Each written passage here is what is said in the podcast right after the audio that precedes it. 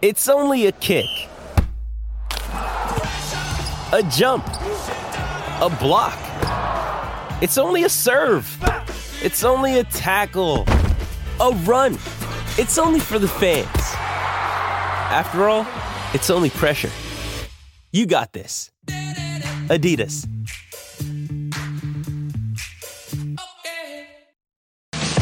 Good morning, good. Welcome to A to Z Sports Live. We stream it live on YouTube. We on Facebook, and of course, I am your host, Will Skywalker. Still, boom. In the great words of Dwayne the Rock Johnson, fine the Cowboys have set their roster. No falseness. We're going to talk about it.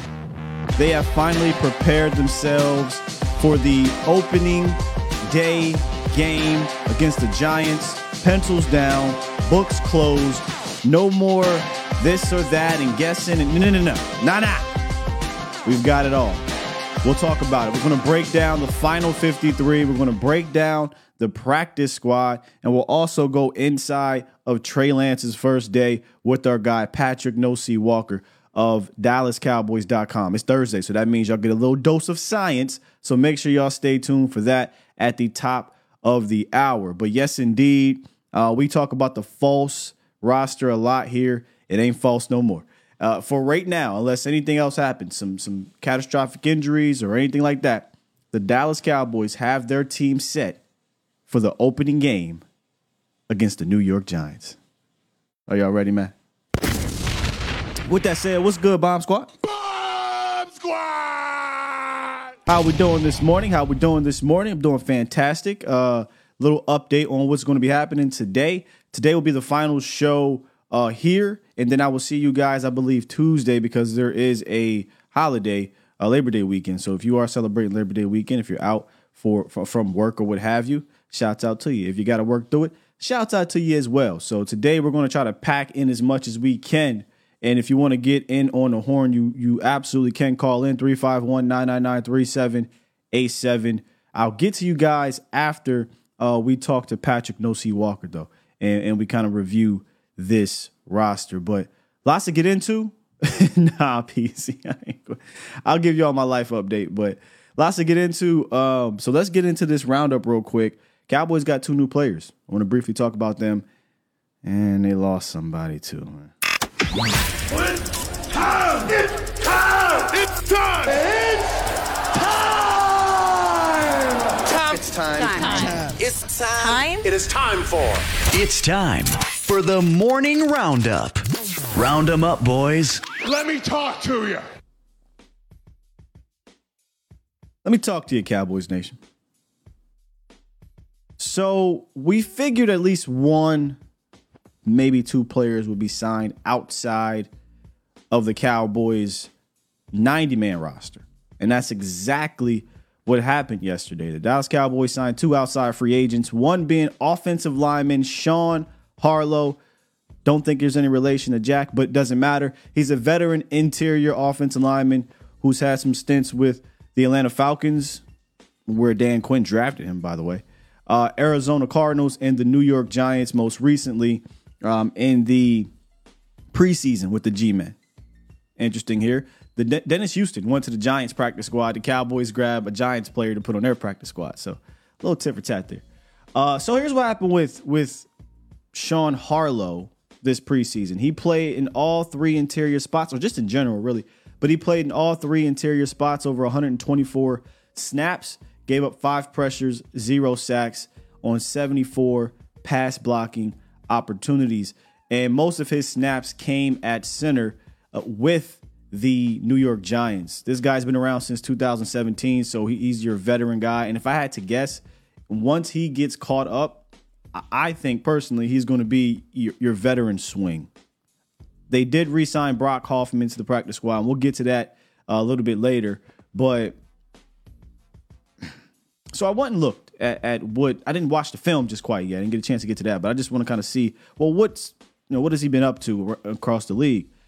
Not the greatest last year with Arizona. He had two games where he gave up six pressures. Uh, again, I'm not grain of salt because I haven't watched the film. I have to admit that. But when I see you gave up six pressures in two different games from the interior, don't like it. But Brock Hoffman, Sean Harlow, who knows? I know Brock Hoffman was wasn't the greatest in preseason. He's going to be back on the practice squad, and let's hope he continues to get better. Uh, because as we'll we'll detail here in a second, the interior is still the depth on the offensive line is still something of a bit of a question mark, for being completely honest. The other guy that they signed outside of the organization is defensive tackle, and I'm I'm hoping I'm saying this right. Willington Prevlion. I'm not gonna lie to you. When I when I saw the name Willington Prevlion, I immediately thought this could have been like a character from WWE in 1990s or something like that, like William Regal type dude. And then I see with William Willington Prevlion, Prevlon, Prevlon. I'm trying. Saw what he looked like: six foot five, 285 pound defensive tackle, essentially a three tech. And we were talking about how there wasn't a pure three tech behind Osa Odighizuwa, right?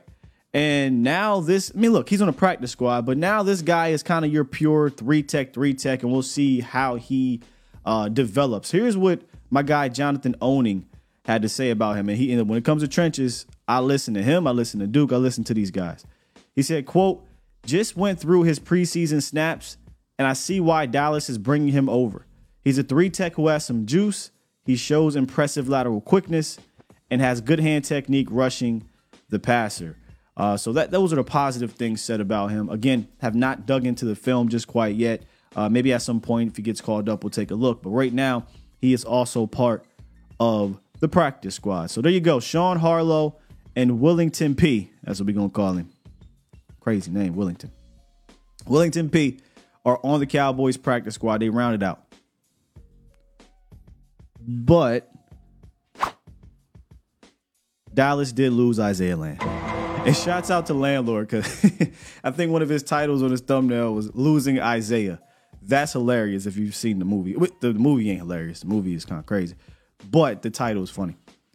So look, I'm not going to spend too much time on this, but it sucked, you know, because we, we all went through this yesterday when it happened. We we were hoping that Isaiah Land would be the guy that would would make it through the waivers. I had my doubts. Y'all know that from the from the rip weeks ago. I was saying I don't believe he'd make it through waivers we we hope though, right? Once he got cut, you were like, we hope. we lived on the hope creed. We should have been living on the wish creed. Four and five, but we didn't.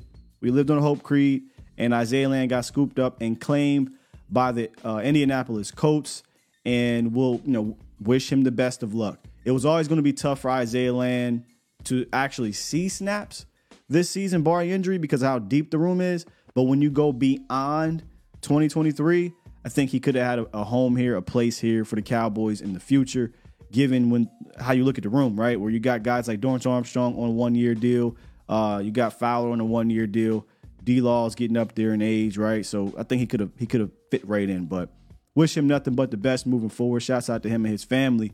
But it sucks, you know, it sucks losing a guy like that at a money five position when I believe there were a handful of other guys I probably would have just let go to retain him and and try to make see if they made it through waivers or whatnot, or bring them back on the practice squad. But as my guy would say, it is what it is. It is what it is. it is what it is. Now, speaking of of roster spots, we briefly touched on it yesterday, and then it was official uh, some point in time during the show.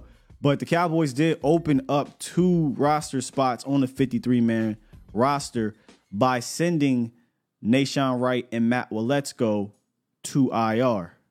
Again, I think they're part of the two guys, two of the maybe three or four or five guys I would have been like, hey, I'll cut them and bring him back, but it is what it is. Nahshon Wright, Matt Waletzko, make the initial 53, the false 53, get sent on IR to play the roster gymnastics. They'll miss four games, uh, and then they'll have to make a decision on what to do with those guys.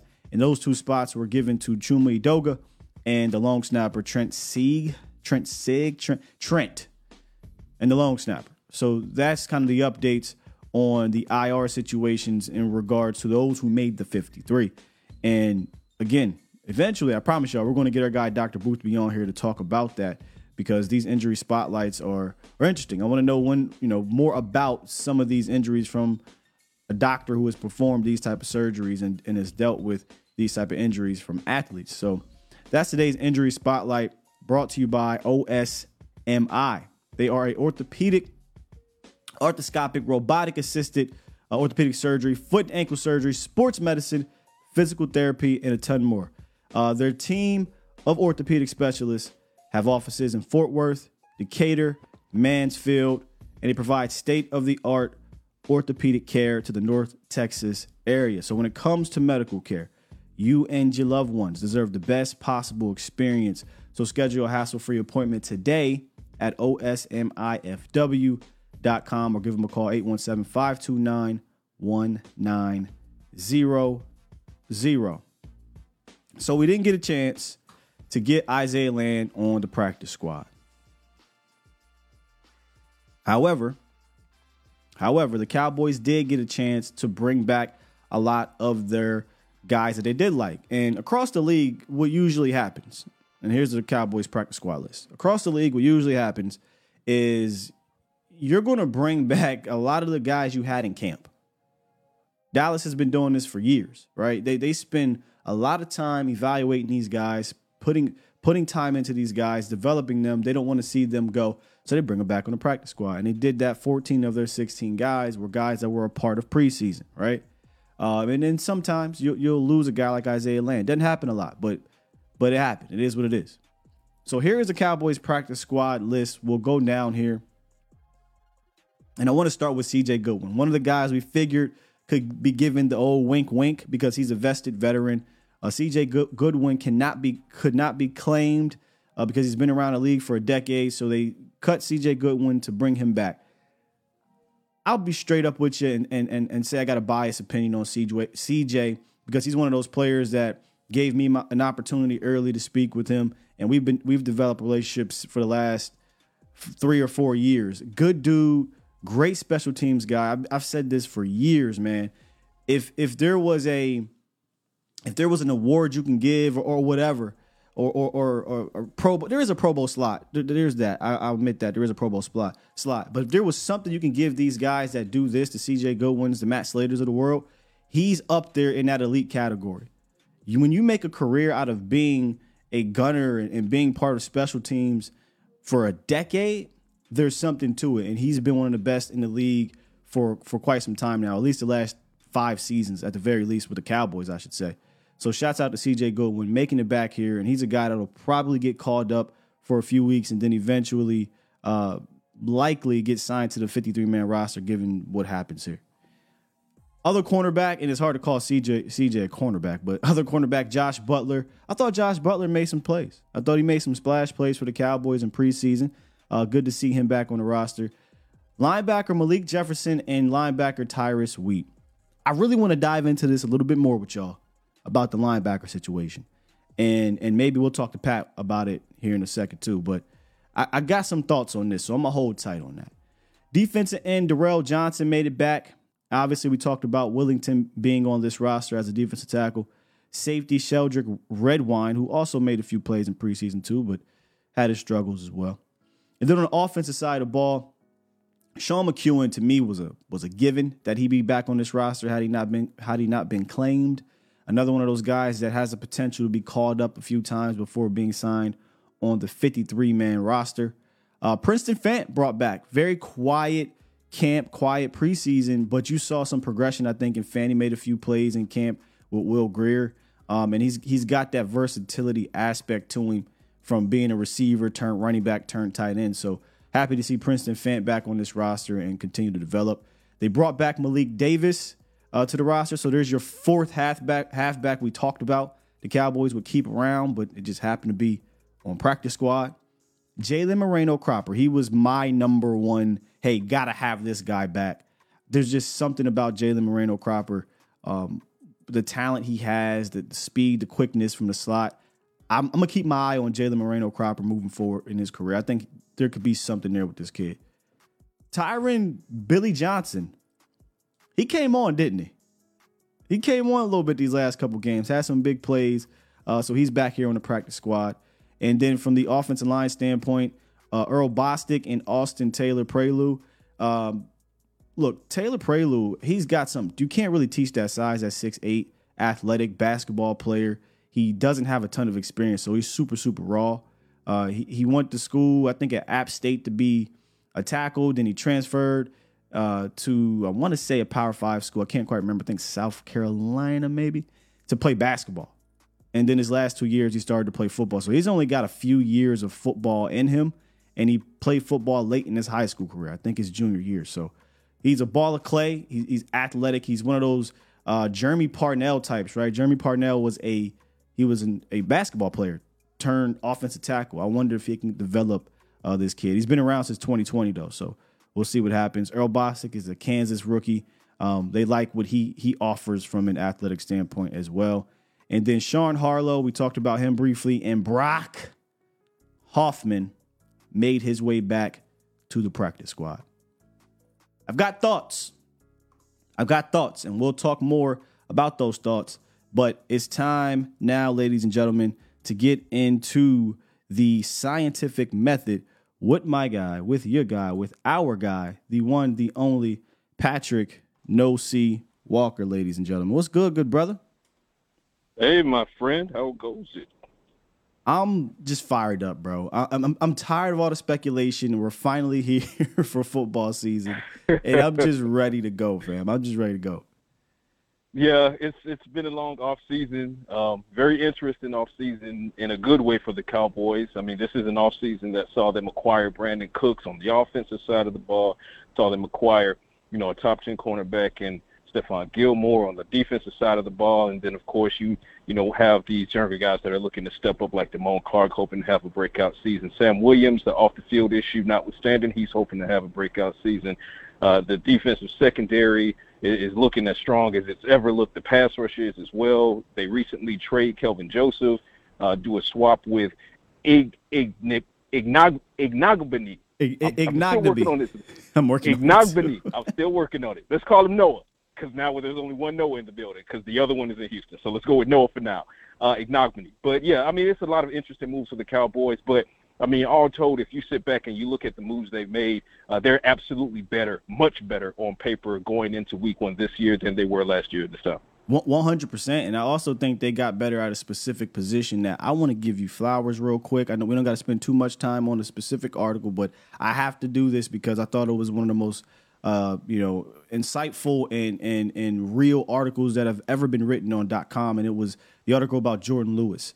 Uh, you kind of took us oh. inside oh the human side of that uh, of that player and, and, what what pertains to this sport and football. But you also gave us insight on his progress as well, Pat. So you've seen him out there at practice and, and you've been keeping up with him from a mental and physical standpoint. Um, what's it looking like for Jay Lou heading into Week One? If you don't mind uh, sharing with us. Yeah, well, right now he's on track for week one, but put an asterisk next to that simply because the Cowboys do need to wrap up Jourdan Lewis. Obviously, you know, it was a span of 311, 312 days between him taking any type of football snap against competition because of the broken foot. And though we label it as a Lisfranc injury and speaking with him over these past several months, as it turns out, it was actually worse. He, in his words, he said his foot was shattered, um, which is mind boggling when you consider – that that occurred on an interception and he still got the interception. Um, that tells you the kind of dog that Jourdan Lewis is as a player. Keep in mind, folks, this is the same Jordan Lewis that during the Kris Richard era couldn't get on the field because he was one inch too short, right? But then when he finally did get on the field for Rashard and Marinelli, he was arguably the only playmaker, the only ball hawk for the Cowboys defense in the pre Trevon Diggs era.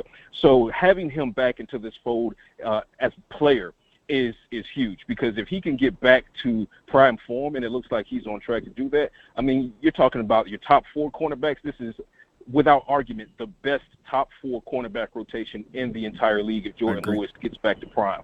Um, now, as far as the human aspect of it, you know, in speaking with him, he had some down moments over these past several months, and Uh, and you know me being a, a massive mental health advocate, I did what I could to kind of help him keep his head up and say, hey, just keep going. You know, there's sun on the there's sunshine on the other side of that dark cloud. You just got to keep going because if you stop, you'll never get there. Um, but there was something that Dan Quinn said that jumped out to me at training camp when I asked him about Jourdan Lewis and the level of praise he had, not only for him as a player, but also for him as a locker room leader, a member of the team's leadership council, a mentor for guys like DaRon Bland. Because keep in mind, one of the reasons DaRon Bland, there are several reasons, one of the reasons DaRon Bland had a breakout rookie season was because when Jourdan Lewis went down, Jourdan Lewis didn't uh, completely seclude himself as far as not helping out the young guys. He was helping coach up DaRon Bland in that nickel spot. So mm-hmm. if you're loving what DaRon Bland was doing last year, then by default you're loving that Jourdan Lewis is on this roster. Um, but there did come a point where Lewis uh, got so down and, and kind of depressed and had mental health struggles uh, in in trying to you know figure out his way back from this injury because it's the worst injury, most devastating injury he's ever suffered. Uh, Dan Quinn said that he stopped replying to texts and I've been there.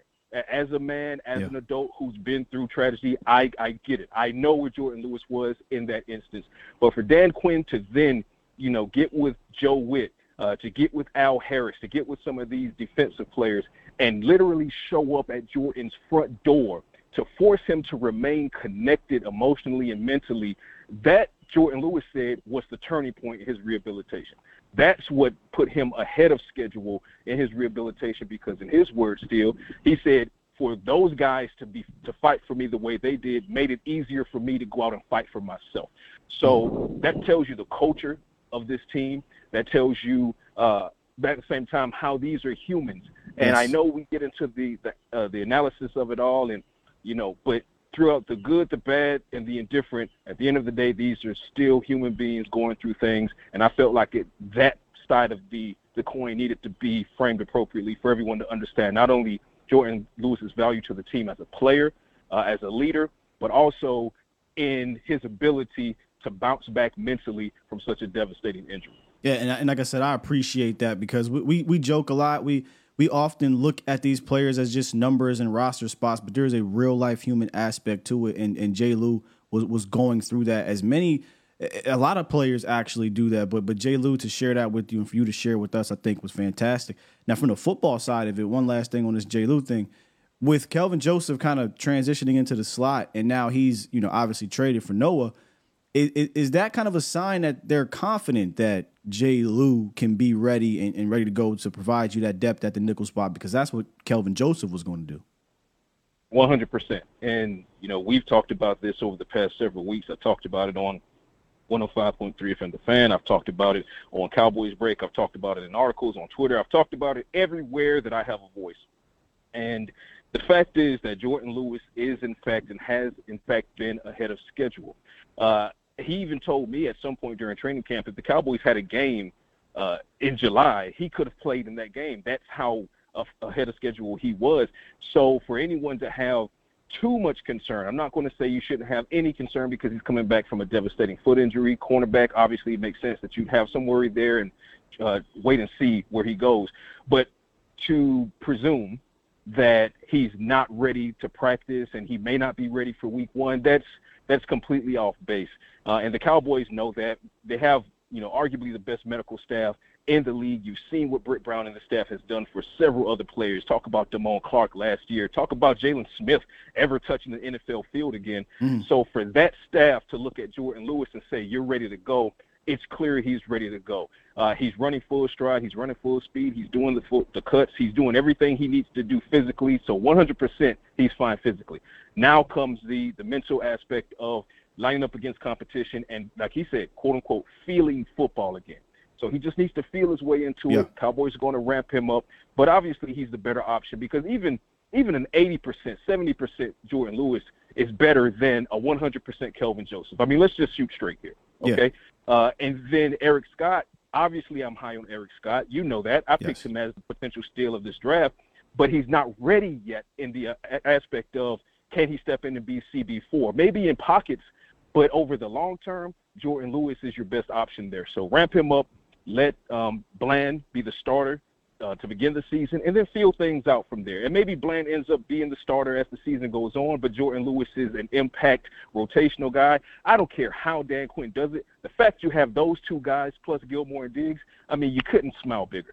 One hundred percent, man. And another guy who got their first crack at things uh, out there was newly acquired quarterback Trey Lance, former top five pick for the San Francisco 49ers. And he got a chance to speak with you guys a couple days ago, if I'm not mistaken. And he was out there for his first shot at practice. Uh, McCarthy, he, he spoke a little bit about it today at this early morning press conference. We'd love for you to give us some insight on uh, on that as well. And, and you got a chance to take a look at at Trey Lance out there in his first day. So, kind of your thoughts on on Trey Lance being here and getting acclimated uh, with the team. Well, anyone who says uh, who gives an actual take on what Trey Lance looks like in practice right now is lying to you because the open uh, portion of practice is only 15 minutes, and that's quarterback drills and, and a little bit of stretching. So I'll base it uh, upon that only.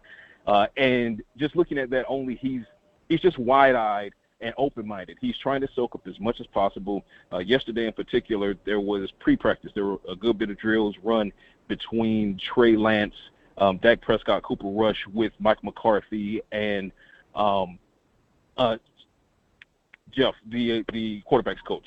Scott Tolzien. Tolzien, yeah, Tolzien. Uh, tired brain. Sorry, y'all. I've been I've been on it all week. I got you. But um, yeah. So they, Mike McCarthy and Tolzien, they were actively helping him with technique, which I found very interesting because it wasn't that they were simply watching him go through drills. They pulled him to the side, and you saw McCarthy himself doing mock techniques as far as three and five step drops and, mm-hmm. and release on the ball. So they're really all in on trying to develop uh, Trey Lance into, you know, hopefully, worst case, one of the best backups in the league. And then if he improves better than that, then of course maybe you have a trade situation a la Bill Belichick, Jimmy Garoppolo, where you can get a third or second round pick down the road. But number one, first and foremost, this does not impact Dak Prescott's contract status. Dak Prescott is the quarterback, and Dak himself was very active and very verbal in helping Trey Lance in practice, in the drills, uh, sharpen himself up. So right now, you can tell the difference uh, between where Dak Prescott is in his career, where Cooper Rush is in his career, and where Trey Lance is just by the drills because there was not a lot of confidence just yet as Trey tries to figure some things out. But I also attribute that to just the, the newness of the situation, and he's trying to learn as much as possible. So give him some grace, give him a lot of grace because this is going to be a developmental project that may take one or two years.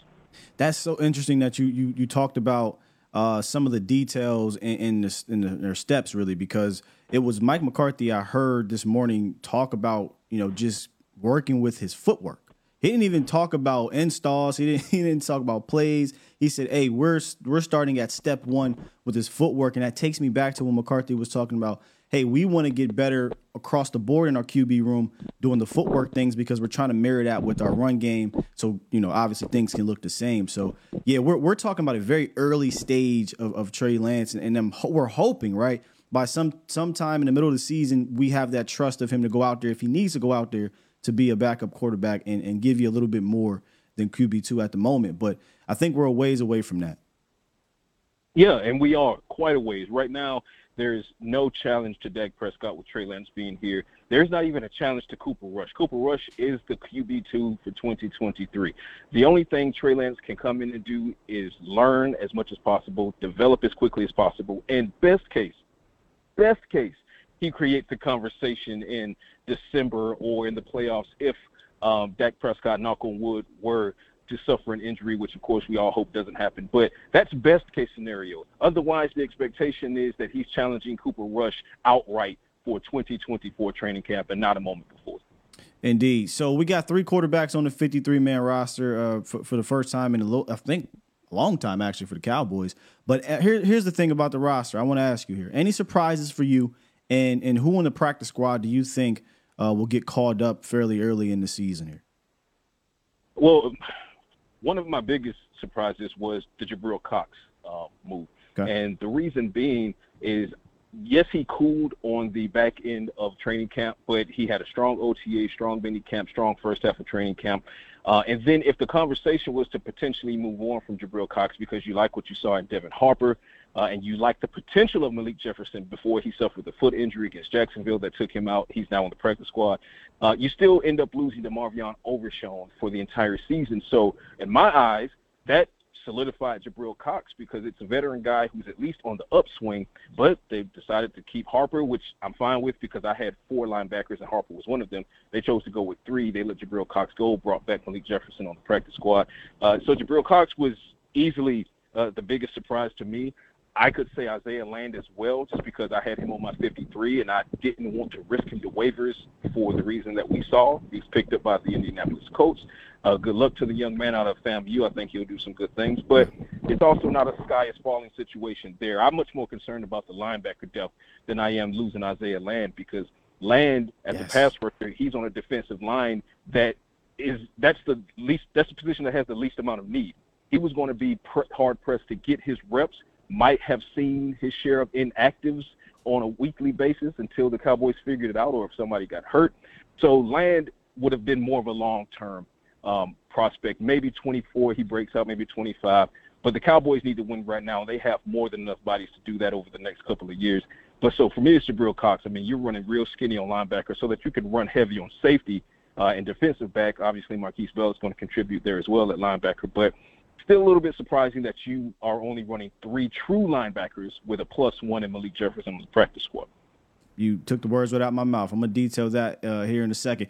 One last thing before I let you go here from the practice squad, you, have got some guys like C.J. Goodwin, Sean McKeon, who have routinely been called up last year. Um, I know the rules are, are a little funky since uh, the pandemic situation, but do do we anticipate either of them being called up early, or they're going to try to save that spot until they maybe need it for injuries? I, I think it'll be the latter. I mean, when you look okay. at who they have, and I'm I'm very thankful they brought Malik Davis back on practice squad. I'm on record as saying I wanted him on the practice squad as well. Um, Sean McKeon, obviously, that's going to be as needed. Uh, there will be games where the game plan will call for the four horsemen, four tight ends, and they'll activate him at that point. But other than that, I mean, Jalen Cropper, you know, I like what you said. I love Jalen Cropper, had an exceptional camp, but Brooks beat him out. Uh, wide receiver depth looks very, very stout. I think really when you go down the list, it's probably going to be one or two of these offensive linemen because the Cowboys basically sent every one of their backup centers um, to the streets and then started bringing guys back on the practice squad. But they did that with the goal of activating some of these guys. So for those that may have forgotten, you can activate a guy three times, but on the third time, if you want him back on your practice squad, you got to release him or waive him, risk him to free agency or the claims, and then try to get him back. But you got at least two activations on both of those, uh, on any one that you bring up from the practice squad. So Bostick, he's back. You said it yourself earlier. Hoffman is back. They got Sean Harlow from the Giants. Uh, Alex Taylor, uh, Prelo, he's there as well. So I really do believe you will see at least one or two of these offensive linemen get called up frequently over the first couple of weeks in some sort of rotation so that the Cowboys don't burn through those three uh, activations too quickly. But other than that, I think they'll pretty much stay put, barring uh, injury at any position. My guy, man. That is Patrik Nosey Walker of DallasCowboys.com, the hardest working man at .com, if you ask me. Appreciate you joining us, man, as you usually do, brother. Hey, man. Fun as always. Still, I'll talk to you guys later. Yes, indeed. And that is the science with our guy, Patrik Nosey Walker. All right, here's what we're going to do, Cowboys Nation, as we usually do after the scientific method. A uh, quick little break, and, and we're going to transition into. I want to talk about that linebacker depth. Uh, yesterday, I didn't get a chance to get to you guys super chats. There was a bunch of them, so I'm gonna get to those as well, and then we're going to hit this phone line and wrap to you guys uh, as we in the middle of me giving my thoughts on on this practice squad and the roster uh, in general. So go ahead, get, get a sip of your coffee, go to the bathroom, take a little 30 second break, and we'll be right back. You're listening to A to Z Sports. Do it live! At some point, hoping to broadcast in front of the million of Cowboys fans to bring you the real. But for now, strap up and. Here's your host, Skywalker Steele. I'm Luke Skywalker. I'm here to rescue you. We'll do it live. The the uh, season is here now, so at some point uh, we'll get back to having Pat on physically. Uh, but right now, due to the weather, they're having these early practices. So, so Pat has to be out there. Um, and when I say due to the weather, it's like 109 degrees in Texas, so they don't want to have practices out there in the heat. And I guess they got some things going on in the star. So uh, McCarthy is is doing the beat the heat, beat the heat practices. So uh, when you have an insider, you gotta you know gotta make sure they're able to be there to do the inside things. And um, very good nugget there on on Lance's development uh, out there on his first day in his first week. But excited for the kid, man. I'm just glad he's here in a situation where obviously he's it and he'll be able to do the developmental things without any of that pressure uh, that he would have had over there in San Francisco. And he did have over there in San Francisco. So we'll get Pat on again next week and we'll talk about leading up to the Giants game. With that said, uh, I didn't get a chance to get to some super chats yesterday. So I'm to run through a lot of these super chats uh, and then yeah, we'll open the phone line. We'll, we'll, we'll get a specific caller in here, and then I want to talk about this linebacker situation. Uh, yesterday, yesterday was the thirtieth. We had Grant Rainwater. He dropped one and he says, sign Anthony Barr, Deion Jones for linebacker depth. Hold tight on that one. Same thing with Towboat Ty said. We only have three linebackers on the roster. Do you think they will plug some of the safety depth in linebacker? Yes, but I don't like it. But we'll talk more about that. Uh, we got here. Garth dropped five and said, "Never thought I'd be a Cowboy fan." Huh. But with Trey and Hunter, and hopefully Jabril in the practice squad, I am now great content. Well, well, thank you, Garth. Interesting. Not a Cowboy fan, but those guys got you to be one. Welcome, welcome, sir. Uh, smoke one for you. Said he dropped a dub or twenty. I'm sorry, and uh, he said, "Sky Lipke and Deuce made a statement." of how our offenses will be speed, YAC, and power all at once. Okay. The combine, oh, then combine the wide receivers to go with them. Man, how can this not make us excited about this team? Let's go. Mr. Deke, I got you in a second. Brother L dropped two and talked about Angry Skies Reborn. Skies on fire. Not everybody likes that though, Brother L, but I have fun with it. Tony dropped two and said it's sad as hell to see soft fans turn on my QB. Dwayne dropped 10 and he said all this Trey Lance trade did was make Dak haters show their true colors and leverage and leverage that. Jerry thinks he might have. They Trey gonna be number two for the next two, three years. Go Cowboys. So let me see. All they did was bring out the Dak haters. Trey's gonna be number two for the next two, three years. Go Cowboys. Yeah. Uh, and then Tobo dropped one and said, You think the crappy Eagle fans were upset when Nick won the Super Bowl after Carson did all that work in the regular season? Come on, what we doing? Yeah, exactly. And Jay Recruiter dropped one said, I'm a huge Dak guy, but if Dak gets hurt and Trey comes in and does great, I'll support Trey as well. Exactly. Uh, I'm ultimately a Cowboy fans first. Absolutely. B Bird dropped five and said, if we won a Super Bowl with Trey, that would be the best case scenario. With hell yeah, that'd be best case scenario with Trey on the roster if you won a Super Bowl with him, sure. And then Tobo dropped one and said, Sky, you're gonna read the super oh, but there you're gonna read the supers from yesterday. And then Miss Adika. This is why I wanted to wait for Miss Adika's. Because she said, these folks in the chat room, to me, just like bring, they're hard headed. I'm to just say that.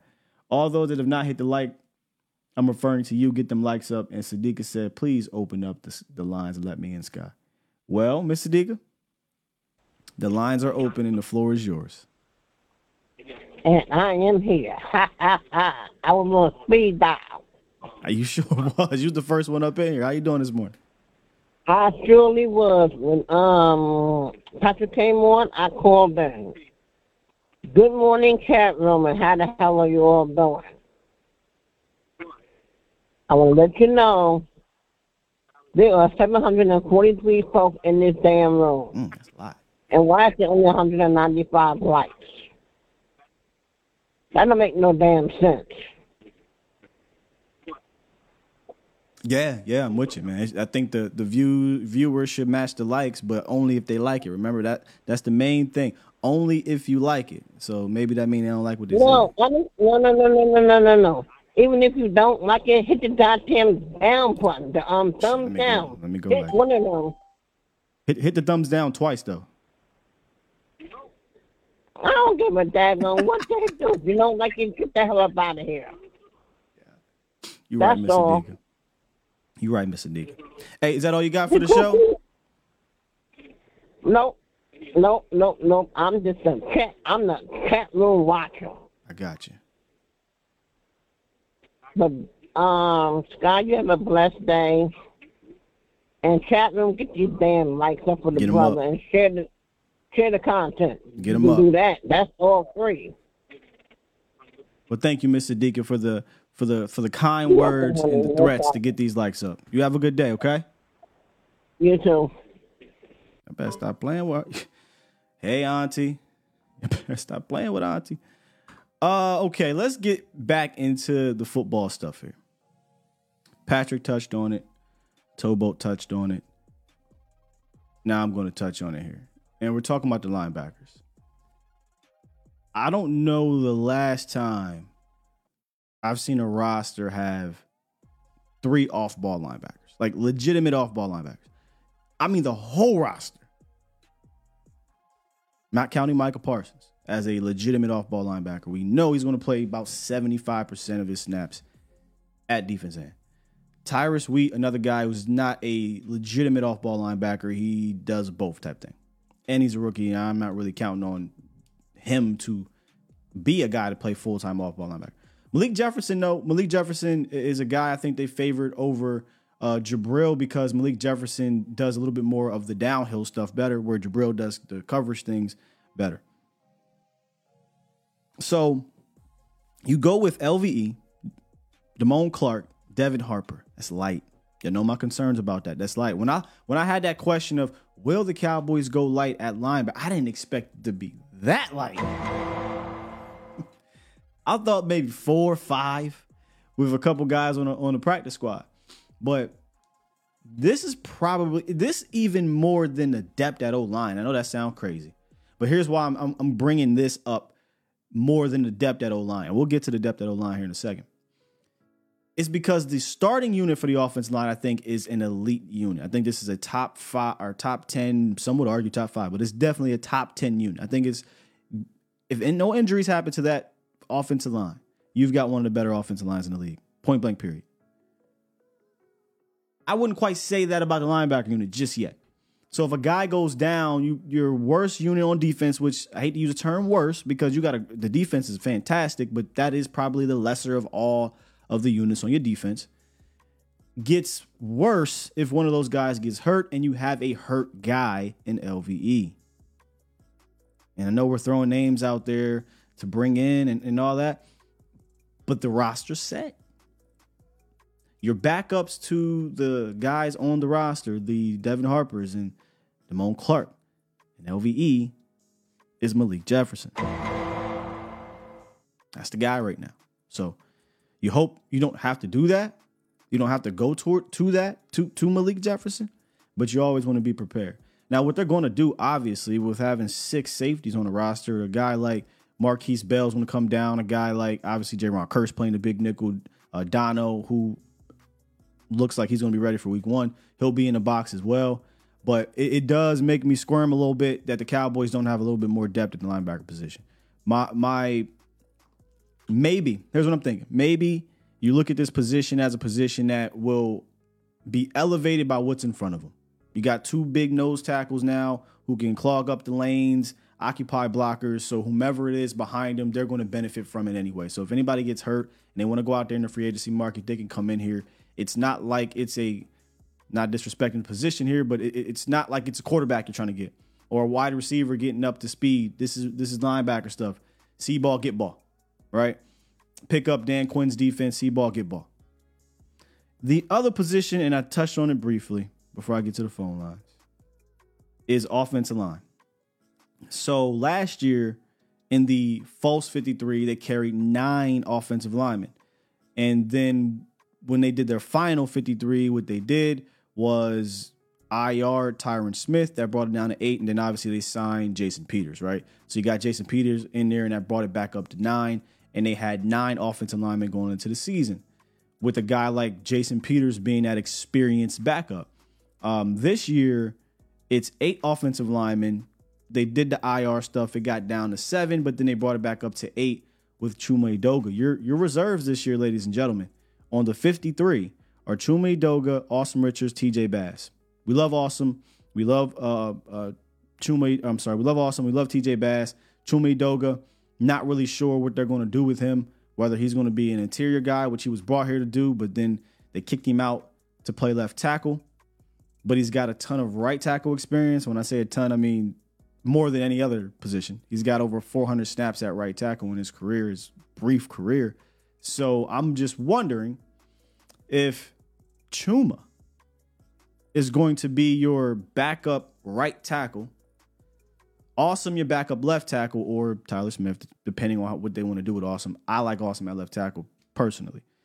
So now you've got a backup left, a backup right, and then TJ Bass is your swing.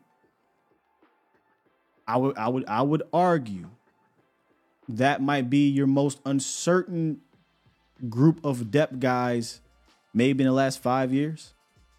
Could be more. I just don't remember specifically right now on top of my head. I didn't do the actual study. But, you know, we've had years where Terence Steele was your backup or, or La'el, depending on the situation, uh, where Connor McGovern was your backup, Joe Looney, and, you know, guys that have been experienced backup tackles, Jason Peters.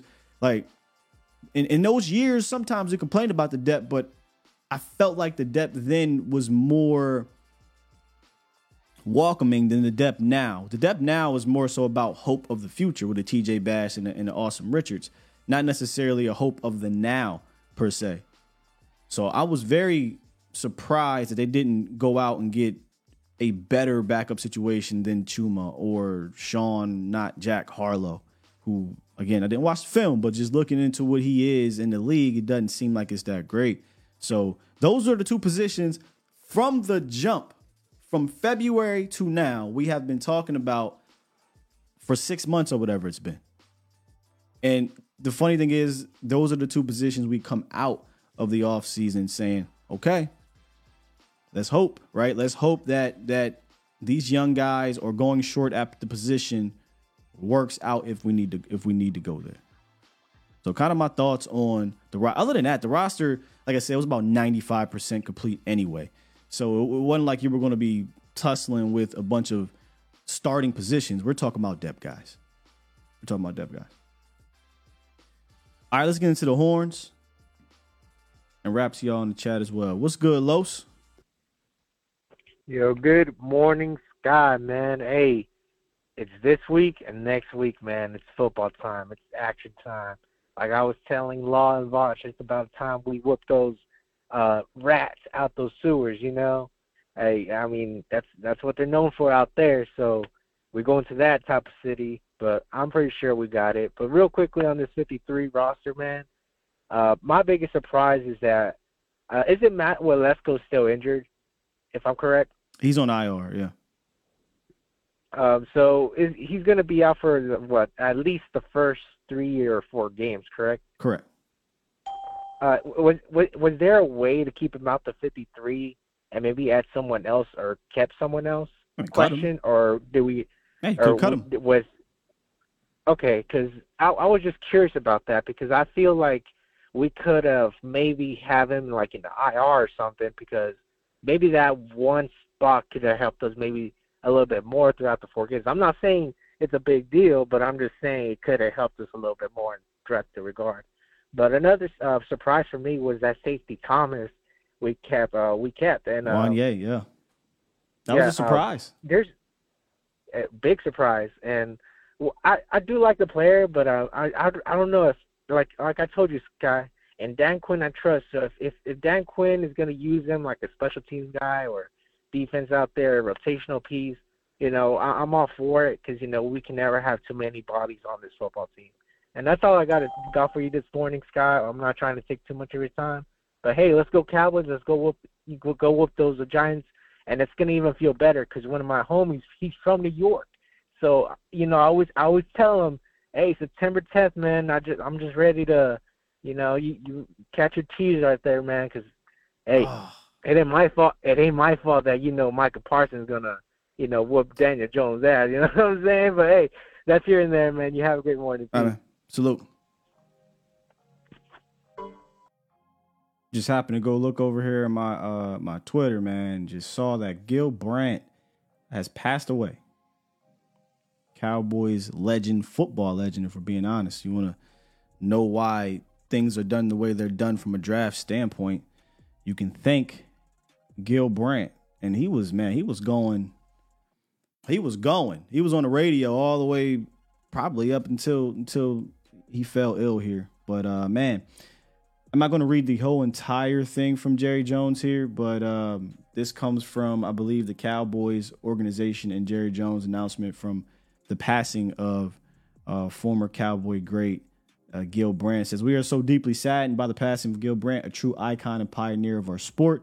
Gil was at the very core of the early success of the Dallas Cowboys and continued to serve as a great ambassador for the organization for decades. Beyond that, his contributions cemented his spot in the ring of honor. He's my friend, a mentor, not only to me, but to countless executive coaches, players, and broadcasters um, across the National Football League, which rightfully earned him a spot in the Pro Football Hall of Fame. Yeah, tough one, tough one. Cowboys been been been dealing with some tough ones over the last couple seasons here, but rest in peace to to Gil Brandt. What's good, Marcus? Hey, Scott, good morning, man. Happy early uh, Labor Day weekend to you. Yes, indeed. hey, man, first I wanted to give my uh, shout out and condolences to uh, um, to the GOAT, Gil Brandt, man. Gonna, he's going to be missed. He, he's a good, good dude, man. I, I actually uh, went to a, a, a seminar he, he gave. I think it was up there in Irving. He used to do some talks up there. I, I got to sit in on one of those things. Just, just to hear him and see him talk for a while. You know, that's the closest I think I ever got to, to somebody like that, cowboy guy. But uh, yeah, I just wanted to you know shout that out real quick. Yeah, Uh, yeah, man. he'll be good. I don't know Yeah, that we have the success we have without Gil's innovation and Mhm. you know his his his combine and draft ability and going out and getting you know guys from small schools and yeah, man, just a Right. just just a great. He's a cowboy great. It is what it is. If if you if even if you're a young fan, you should know who Gil Brandt is if you do your history about this team. It's impossible. It is impossible to to Mm-hmm. dig deep into Cowboys history and not come up with Gil Brandt uh, during the Tom Landry Yeah. uh, early era. Yeah, exactly. Him, Tom Landry, uh, uh, Tex Schramm, those guys built what we all sitting here doing today. So, Yep. so much respect. And, and again, Gil Brandt, all, all the respect, much love, and rest in peace. Uh, you know, uh, one one thing, man, I, you know, I, I I know you guys talk about power five positions and and the the pass rusher because of the focus on the quarterback is the elite. And I know, you know, we know what Isaiah Land could do because we watched him do it. You could you could see specifically the guy could be innate, but I guess it comes to me. It comes back down to what's more important to have. Is it more important to have the pass rusher, or is it more important to have the interior guys that can occupy the line of scrimmage? And I know we talked about Isaiah Land. You know, he probably shouldn't have been the one to put on uh, on waivers, because he was going to be the one that wasn't going to clear.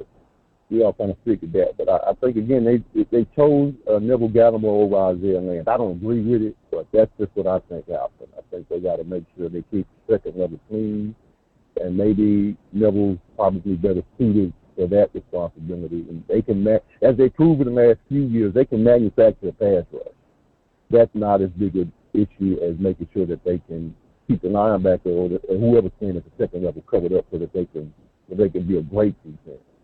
So that's just my thought on that. Uh, I'm gonna I'm gonna get over Land. I already have really, but that, I guess that's just what I have to understand. They they went with the interior and make sure that they got the interior solid as, as opposed to just getting one more pass rusher. He probably wasn't gonna see the field a lot, like you said. So um, we'll see how it rolls, man. Like I said, I can't wait. We're gonna beat these the Giants head in, and, and, and I'm going to enjoy every second of it because Daniel Jones, he's better than okay, okay, okay. That's just more whipping on that head they can get. So have a good weekend, Sky. I ain't gonna All hold right. you, man. Thanks a lot. Appreciate you, Marcus. yeah, there was a there was a handful of players I would have, and he's one of them. Neville Gallimore's one. I would have definitely cut, and and and tried to get keep Isaiah Land here. But I mean, yeah, the, the, mon- it's called money five for a reason. The pass rusher is obviously more important, but uh, when I talked about this on Vacha Show yesterday, it, it was more so about is he going to see the field over somebody else is going to see the field this year? Probably not, because there's so many other pass rushers, and Isaiah Land is more of a future piece, and I'm I'm okay with that. I'm okay with Isaiah Land being a future upside piece. had he stayed here and, and not been able to get on the field unless somebody got hurt. Uh, because you're banking on that upside for three years as opposed to to one. Um, but I'm I'm not sure. I didn't want to because I know people people don't like when you ask questions, but I didn't want to ask him this. But I wasn't sure if he was saying he valued Neville over Land or they valued Neville over Land. Um, what is Neville giving you, in my opinion? What is Neville giving you on the interior? He ain't holding up two blockers. He ain't penetrating. Like, with all due respect, Jack Jack, I would love to see Neville play up to what we hoped he would be when he got here. I didn't see it. You know, I didn't see that in, in, in camp. So um, it is what it is. Let's get James on the horn. What's good, James? Hey, what's good with you, man? Hey, What's hopefully you having a hopefully you're having a fantastic day, like I am already. Have my having having my coffee, talking to you, so it, it's all good. Appreciate you, man. But real quick, before I have a, a question, uh, two questions for you, just real quick, I just want to throw something out there. There's a reason why I like you and Vach. Did you see Vach on that Liz Mood show? Oh my God, dude, he shut her down with facts. That was so cool. politely, and, and I told him on Twitter. I said this is why Vox is the best in the business because he Yeah, politely you too. cooked live moods where it would have been a whole, a whole bunch of ma'am, ma'am, right, ma'am. Did you just so say cool. Gino? Did, ma'am. Uh-huh. Exactly. But no, I mean, no. In all that seriousness, crazy. though, that was a fun. That was a Yeah, fun. in all seriousness, that's why I think you two are the best because you guys always have facts ready to back up any argument somebody's going to have to say, and that's why I like watching you guys. But anyway, so having said all that, props to Vach if he's listening, um, and you, of course, too, Sky, because you're you know you're in the same category as Vach, in my opinion. Now, here's my question. Um, now I know we're thin in the linebacker room as far as you know. Uh, heaven forbid if LVE goes down and or Damone goes down. I heard you talking. I think I heard you talking about that. And then um, outside of the O line on that side, if something happens, we have uh, Bass and maybe somebody else. So, what are your thoughts on that? As far as am I right? Uh, would you be scared? And I don't think I would have let Land go. That was a mistake. You knew as soon as he got cut, somebody was picking him up right away, and they did. So, what are your thoughts on that? Yeah, I'm I'm with you. I was just I just kind of talked uh, in depth about it. The linebacker spot, it worries me. Like LV and Damone Clark Me and too. Devin Harper don't worry me. You know them three in general, but it's the depth that No. worries me. And we saw we had to dig deep into that depth last year.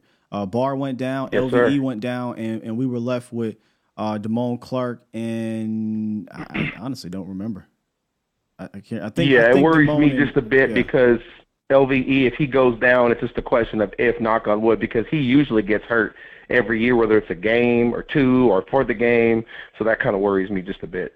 Yeah, yeah. Which, hoping for the best, right? That this, you don't have to dig Yes, deep sir. into your depth.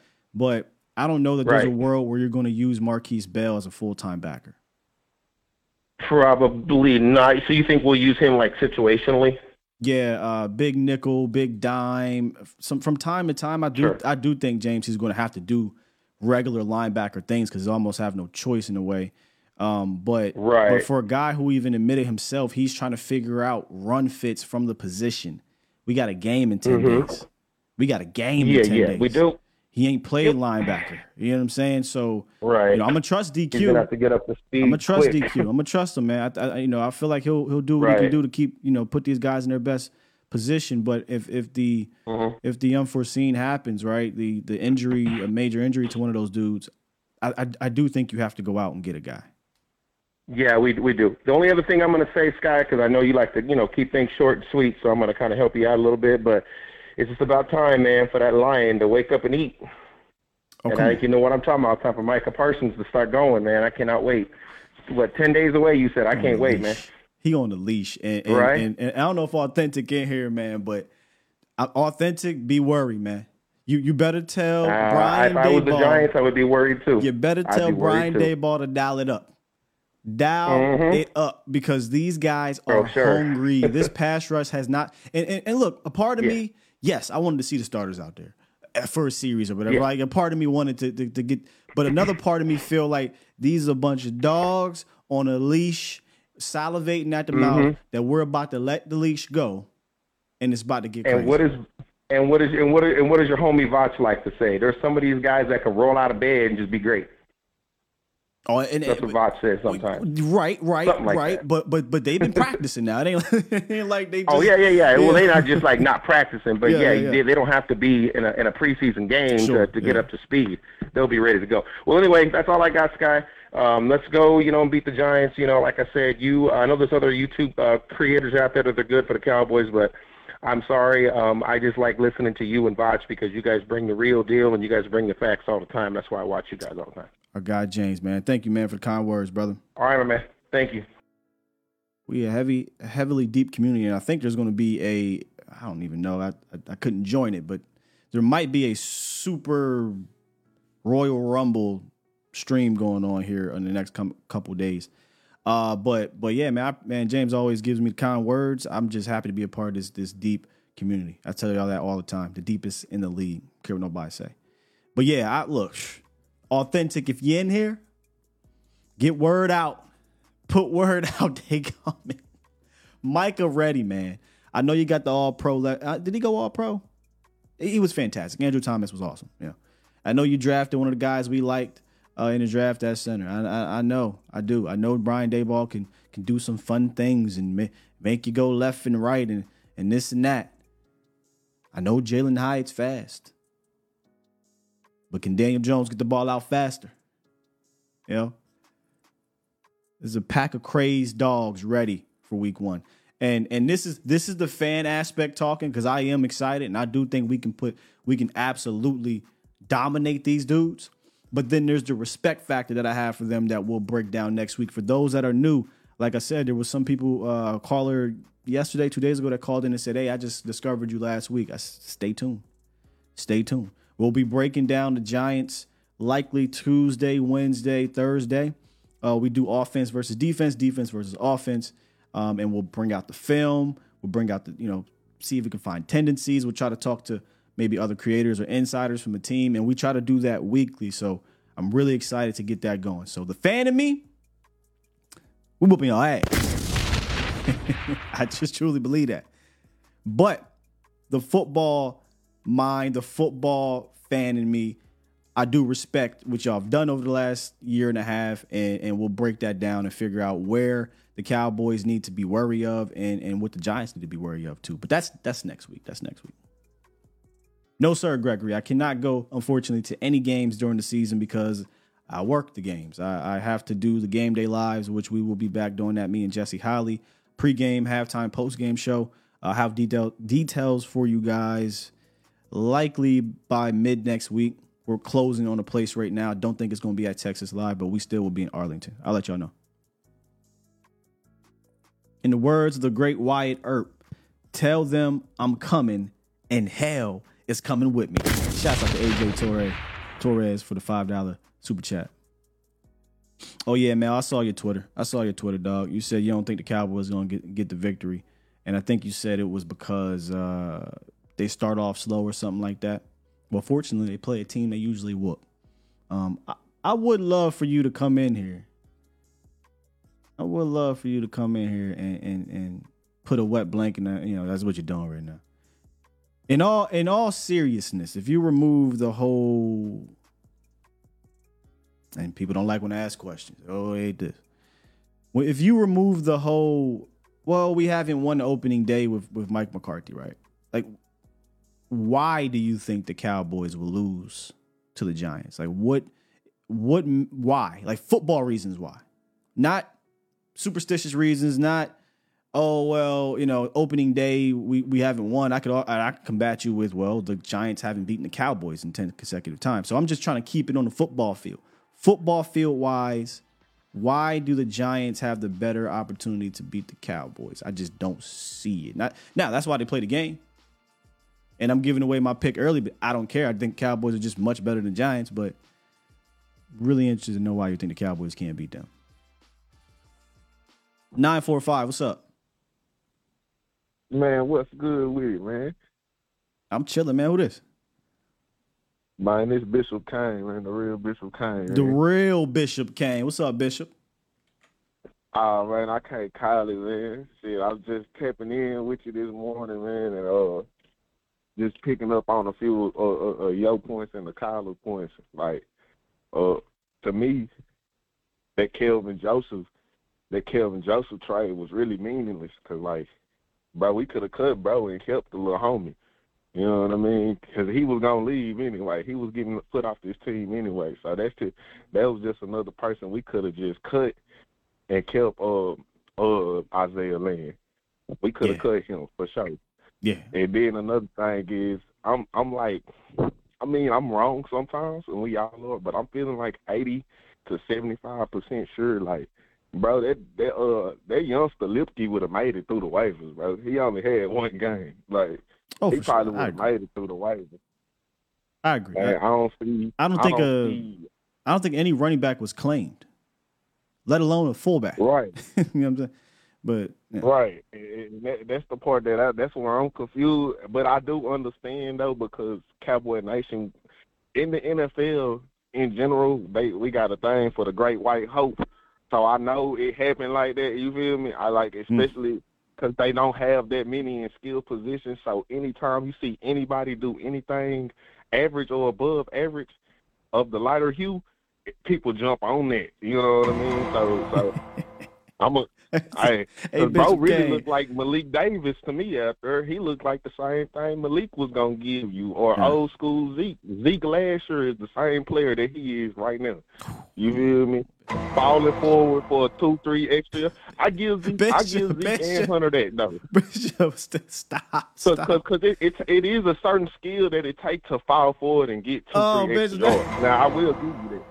I will give you that because some people go down right away. But But- but I will say he falls forward, so I give him that. But like I mean, dude, dude, dude, not no all world talent. To we just seen one of the best youngsters. The two youngsters that's supposed to make it through for sure is Juanyeh Thomas and Isaiah off. Land.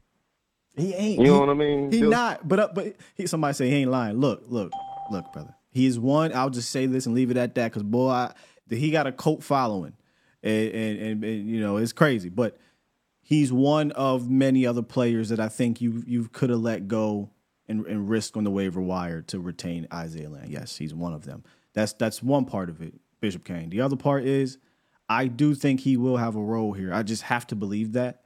And I don't think it's going to be at halfback. I think it'll be at fullback. And, and and and once we see that role, I think we'll will be for those that are not as excited because of what he did in preseason, which was halfback things.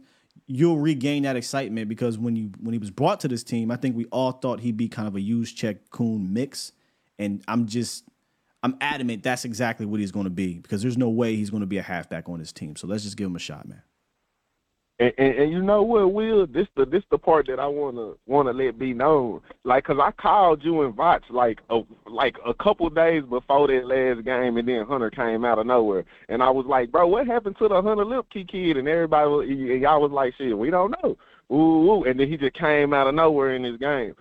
I want to let it be known, bro. I really like the dude coming straight out of college. Like I oh, like do. dude. Yeah. I like the potential that he got. I like everything about bro. The only thing I don't like about him is like you said when it comes to picking these roster spots. If we if we if we if we um if we got to play one the guy versus the other guy, then he definitely wasn't he wasn't more important to this team than Isaiah Land. Whatever we think he finna do, we could have got anybody to do that because just like that, just like the NFL love to put it on face, even though that I, I don't agree with it, but the running back position is not valued like that.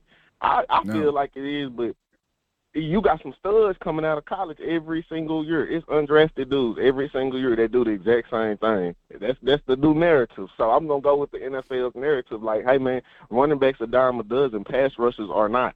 So it just made more sense for me to, like I said, the two youngsters that I feel like for sure showed out in the in the in the preseason that's not hurt right now was Juanyeh Thomas and Yeah. Isaiah Land. Like them two dudes, I was like, okay, we gotta keep them. Everybody else, uh, we'll see what happens, but we gotta keep them. And they did right with Juanyeh. I give them that because Juanyeh showed up and he showed me like, okay, bro can be the next free safety. Bro got hands. You know, bro. Even when he got beat, he came back the next play, and that, Yeah. that's another thing I like when people learn from them. That's one thing you can say about Tyler Smith's rookie campaign. anytime Tyler got beat, he come back after and he do better the next time or the next play or the next half or the next game. Tyler was learning as he was going, and I could respect that. And I feel like Mazi gonna do the same this year too. I think Mazi gonna be just like Tyler. He gonna it's gonna be times where everybody wondering, but he gonna he gonna learn more and more and more every game, and he gonna be all right. Yeah, he'd be all right. Mazi be fine, man. And one thing he got going for him is he he's not dealing with a position switch if we're comparing with Tyler. And he didn't get hurt. We got to remember Tyler Smith missed like the last, well, he missed like a week and a half or so of camp last year because of his uh, uh, high ankle sprain, and then he didn't play in the last preseason game. Where Mazi is, he's ready to go. I think Mazi be fine. Appreciate you, Yeah, uh, yeah, Bishop yeah. Kane. Fantastic call, brother. Appreciate you, bro. Ah man, Bishop, funny dog. I, I don't think he was lying with a lot of what he was saying, so I agree with that. But let's get let's get look. He's on the team. I think we're talking about Hunter Luepke. I think he's going to be your fullback, and I think he'll be a damn good fullback. But I'd be lying if I said that I think he'd have got scooped up if he got released. I'd be lying. 100% think he gets cleared through the waivers and you put him back on the practice squad or you put him on a 53. But here, here's here's the thing though, right? Because there is a deeper thing to this. I- I- we talked about 95% of this roster, and honestly, it seems like more than that. 98% of this roster was already complete. You only had a, a handful of spots, a handful of spots to to use, and those spots I think needed to be filled with guys that were going to have roles. And I do think, and I talked about this on Vacha's show, uh, when you're bringing up Land and you bring up Luepke, Land has a or uh, Luepke has a role. He's going to have a role where Land was not, and I think they were looking at the short term as opposed to the long term because in no world, in, in no world, is a fullback have have any more value than just about any other position on the team. You know, but for right now, right, right now, it it fullback one or edge seven. They're looking at fullback one for 2023 and possibly beyond, depending on what happens. So again, I'll say this and I'll just leave it at that. There, there were a handful of players you could have did. He's one of them. You could have cut Kelvin. You could have cut Neville. Um, you could have just did something with Nahshon. You could have did something with uh, well, let's go. There's a there's a whole lot of different things you could have did to keep Land. They didn't. They they tried to sneak him through. It didn't work out. It didn't work out, man. But boy, the the cult following my guy has is crazy, bro. You would think he was Mike Allstar. You would think he was. I was on Vacha's show and we was giving. I said, "Hey, all jokes aside, let's just talk football. Let's give the analysis."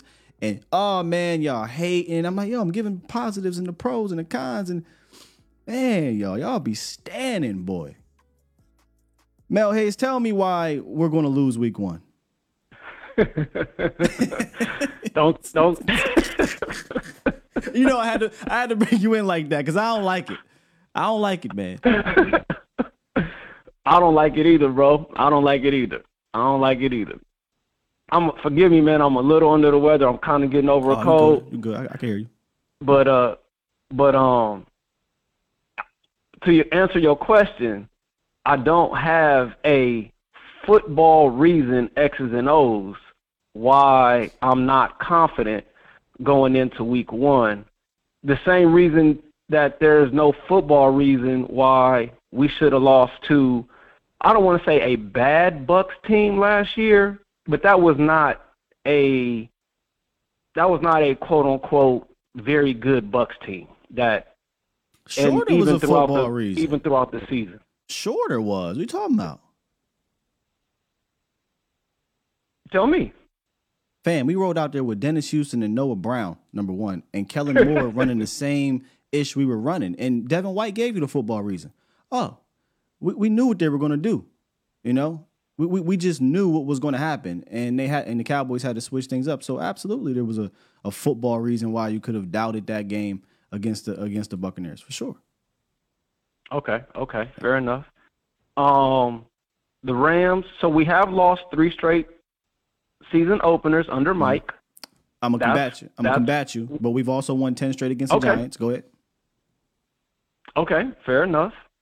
Um, the other thing that has me nervous is this will be the first time that Mike's offense, the newer offense, will be seeing another team other than you know, Fair. our own, Fair. and we and we've also and I'm I'm still giving them some time to get adjusted to also not only the new offense, but you also have new players within the offense. Um, I'm expecting a bigger role from Jalen Tolbert, and obviously, um, uh, Brandin Cooks coming over is also something new. Now, last time when Randall Cobb came over, it didn't take much time for him to get adjusted. It never does with Dak Prescott. When- when- Whenever they get a new new player of substance like that, it doesn't take long at all. Brandin Cooks was that, was- or not Brandin Cooks? Uh, uh, you said Randall Cobb. You say Randall Amari, Cobb, Co- yeah. Amari Cooper. The very first game, Amari Cooper, you know, went off right.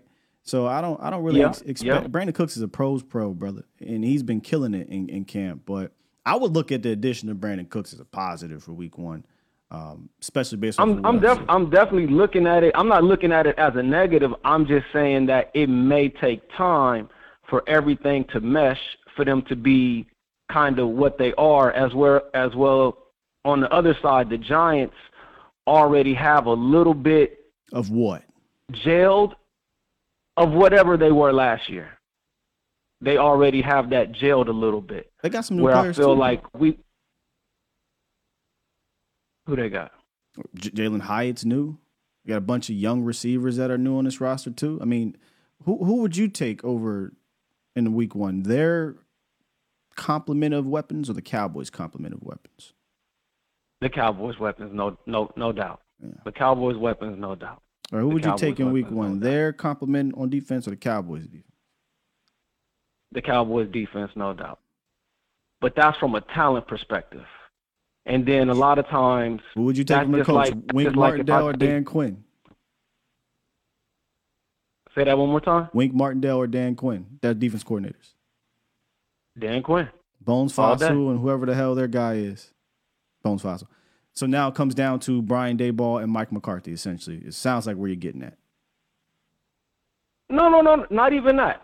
It's honestly, Sky, the way that the Cowboys, to me, the way that they've approached the the off season, and I am I, I'm I have been a pro. Starters need to play a little bit in the preseason, guys. So I will forewarn you with that. Yeah. Um, so the way that they have approached the preseason up until week one, the last couple of years, I think that has played some part in the week one record. So um, are we? not- maybe not the maybe not the whole reason, and I, I can do the question stuff with my guy Mel. So that's my guy. So listen, are we? Is this recency bias because we're worried about what happened last year, as opposed to just the previous season? The Cowboys came out and dropped 460 something yards on offense and 31 points or, or 28 points. Because remember that I, I was gonna say That happened. Dak Prescott didn't. He he That didn't did practice happen. that much. He had a broken. You know what I'm saying? So that actually happened on the road on Sunday Night Football against a better team, in my opinion, than the Super Bowl defending champions, than the New York Giants, who were seven and nine or 100%. nine and seven. So right, like, 100%. there's two sides to this thing. There's the- go ahead, go ahead, go ahead. But but outside of Dak, there were starters that played during that preseason. Like Micah played, um, although he was a rookie, Wait, wait, but you still had Michael other. was a rookie, bro. I'm talking about offensively. still played. Amari didn't play. Lamb didn't play. Schultz didn't play. Your offense line didn't play. It's the same thing. And yeah, Kellen Moore called him. But but nonetheless, those dudes didn't play. So there's two sides. I just wanted to I just wanted to present you the other side to that. Week one of 2021, they did not do any preseason things. Dak was in a worse situation health wise, and they came out and, and smoked that defense. And and the Giants defense respectable as well. Like I'm not going to deny that. Um, but I just wanted to point the other side. That's all, Mel. I just wanted to let you know, like, No, that's, That's to- totally fair. T- totally fair. And again, I hope this don't sound like I want us to lose because that would be ridiculous. I do not want us to Nah, lose. Mel, I want us Mel to win don't want us to every game. Yeah, Mel not like that. Mel just worried. He just Yeah. worried. That's all. Yeah, let's let's just, now if you want to say I'm a little scared, that's fair, okay? I'll say, hey, I'm a little I'm a little nervous about week one. I'm not nervous about the season though. Gotcha. I I, I even said I've been on the same thing as you for the at least the past two years. I need us. We we can't we can't finish this season going two and two, and the two wins look a little, as we say, weird. Weird. Yeah. Right. Well, I don't want to finish the season two and two, and the two wins look a little weird. Even Which- like you were saying, like football. Re- there's no there's no football reasons we should have lost to the Washington people last year. I tell you this, You know, though. it's just sometimes Oh well, I mean they should even play. We want vanilla that game, but I, I'll tell you this about Week One. Um, I think you always should be worried, wary about it, right? Because it, there's no tendencies, there's no film. It's just kind of a crapshoot. There- There's barely preseason for anybody anymore. So just Week One in general is weird. That's why I do think, excuse me, I do think Week One can come down to do you got better dudes? Do you have better dudes on that day? Now, the the bounce of the ball, you know, obviously you got injuries that come into play. You got, you know, uh, uh, penalties. All that stuff comes into play as well. But if I got better dudes than you in week one, then I feel better about it. But but but you're, but look, week one is is weird in general. So week one is weird in general. But you saying that that made me feel a little bit better. I ain't gonna lie because we got better dudes across the board. dudes, we got better dudes across the board. I think we got board. better coaching. We got better coaching across the board. Is I know we have better we have better coaching across the board. I just I'm I just feel a little bit iffy about the way that we have been approaching going into the season the last couple of years. It just it's just a little like okay, uh, not of course we care about week 1. Of course we want to win every game. It's just something like This are we are we a little too lax? Uh, I look. I think I know where you're going. I think I, I think I know what you're trying to say here because I've had this weird I, feeling. and I'll give Vox, even Voss said something. Voss was even like, why Dorance Armstrong not playing? And I'm not, I'm not saying like necessarily like that I am picking on Dorance at all, but I think my my point in bringing that up was like, yo, like, uh, like Dorance is gonna be playing week one. Sure. Like how? So You know what I mean? I'm wondering if you have this feeling of things are going too well. Uh, yeah. Like, like, Yeah. are things going too well, right? Like your your defense is intact. They're having days out there at practice. All your heavy hitters are healthy. They hungry, right? Your offense is showing up. They're battling the defense. They're healthy. They hungry. You got all these new things. Just are, are going. Are they going too well to you that you just feel like the other shoe might drop? Is that what's oh happening? man, don't say that. no, I'm, I'm, I'm, I'm, not. I'm asking. This is just a question. I'm asking you because that's what it said. You said it. It, it it's just. It's, it feels weird to you going into week one. Is it because things are going? I mean, things are going well, collectively speaking, right? Things are going well. Things are going well. Things are going well. And I, I guess I'm almost like TJ. If you and here, here, crazy. here here's the here's the other here's the other side of that too, Sky. I might just be going. Well, look, the last three years or the last two years, we done lost week one. We done also went on to win 12, 12 games too. Yeah, that's. I think So- that's been for quite some time too. Like if you lose week one for Cowboys, they usually go into the playoffs. When they win, they usually uh, don't. But except 2020. I, I remember, eh, yeah, I'm I'm old enough to remember 2019, where we where we was smoking people for the first Sure. three weeks, But and then missed the playoff. And I and I think I even prefaced in my tweet, Sky, I said I don't care about week one either. From You should. from You should. It's a division game, bro.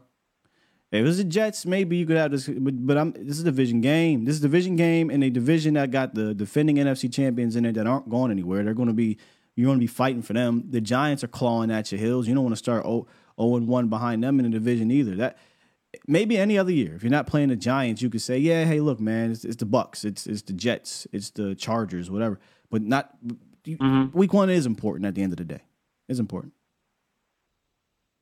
Hey man, I, you just I'm said with you. I'm with you on that. But yeah, you you told me to call in. I didn't want to run from you, so I said, hey, let me let me knew- go on and face the music. I, no, I said I know I know I'm gonna go on ahead and get cooked, so let me go on ahead and get it over with. But but yeah, man, let, let, uh, appreciate you Let me explain myself, brother. I I know you got other callers, man. Let me let everybody in, bro. Gotcha. Appreciate you explaining, man. and, and I know he just came on here and gave and gave his his spiel on it. But my takeaway is that is basically what I asked him. Like, it does it? It just seems like you feel like things are just too quiet or going too well, or maybe they haven't faced adversity in preseason or in the games, or, or in general not having to play anybody. Like all those, I think are legitimate worries for maybe the first quarter, maybe the first series or two, right? But but after that, if these boys are not ready to go, the this team, not the 2022 team, where you was running out Dennis Houston and Noah Brown and Tyler Smith with five days of practice at left tackle, and Matt Farniok after the first series at left guard against that Bucks front and Bucks defense and Todd Bowles who knew what you were going to do, right? Like we're talking about this squad if it takes them four quarters or maybe eight quarters come the next game, because I've seen people say they think the Cowboys are going to lose both of these games, then this is a bigger problem. And then I would be worried about them finishing the season if it takes you two games to to get going. It shouldn't. These are a lot of veterans out there. There's a lot of veteran coaches out there. These guys have been practicing harder than we've ever seen them practice, according to Coach McCarthy. Right? Uh, camp has been extremely uh, competitive. You got an offense that should be better for your players, and you got one of the best defenses in the world, Craig. So I'm not. I'll give him a quarter. I him saying I give him whatever to get to, to get the bugs out and get the the jitters out, and, and then let's go, man.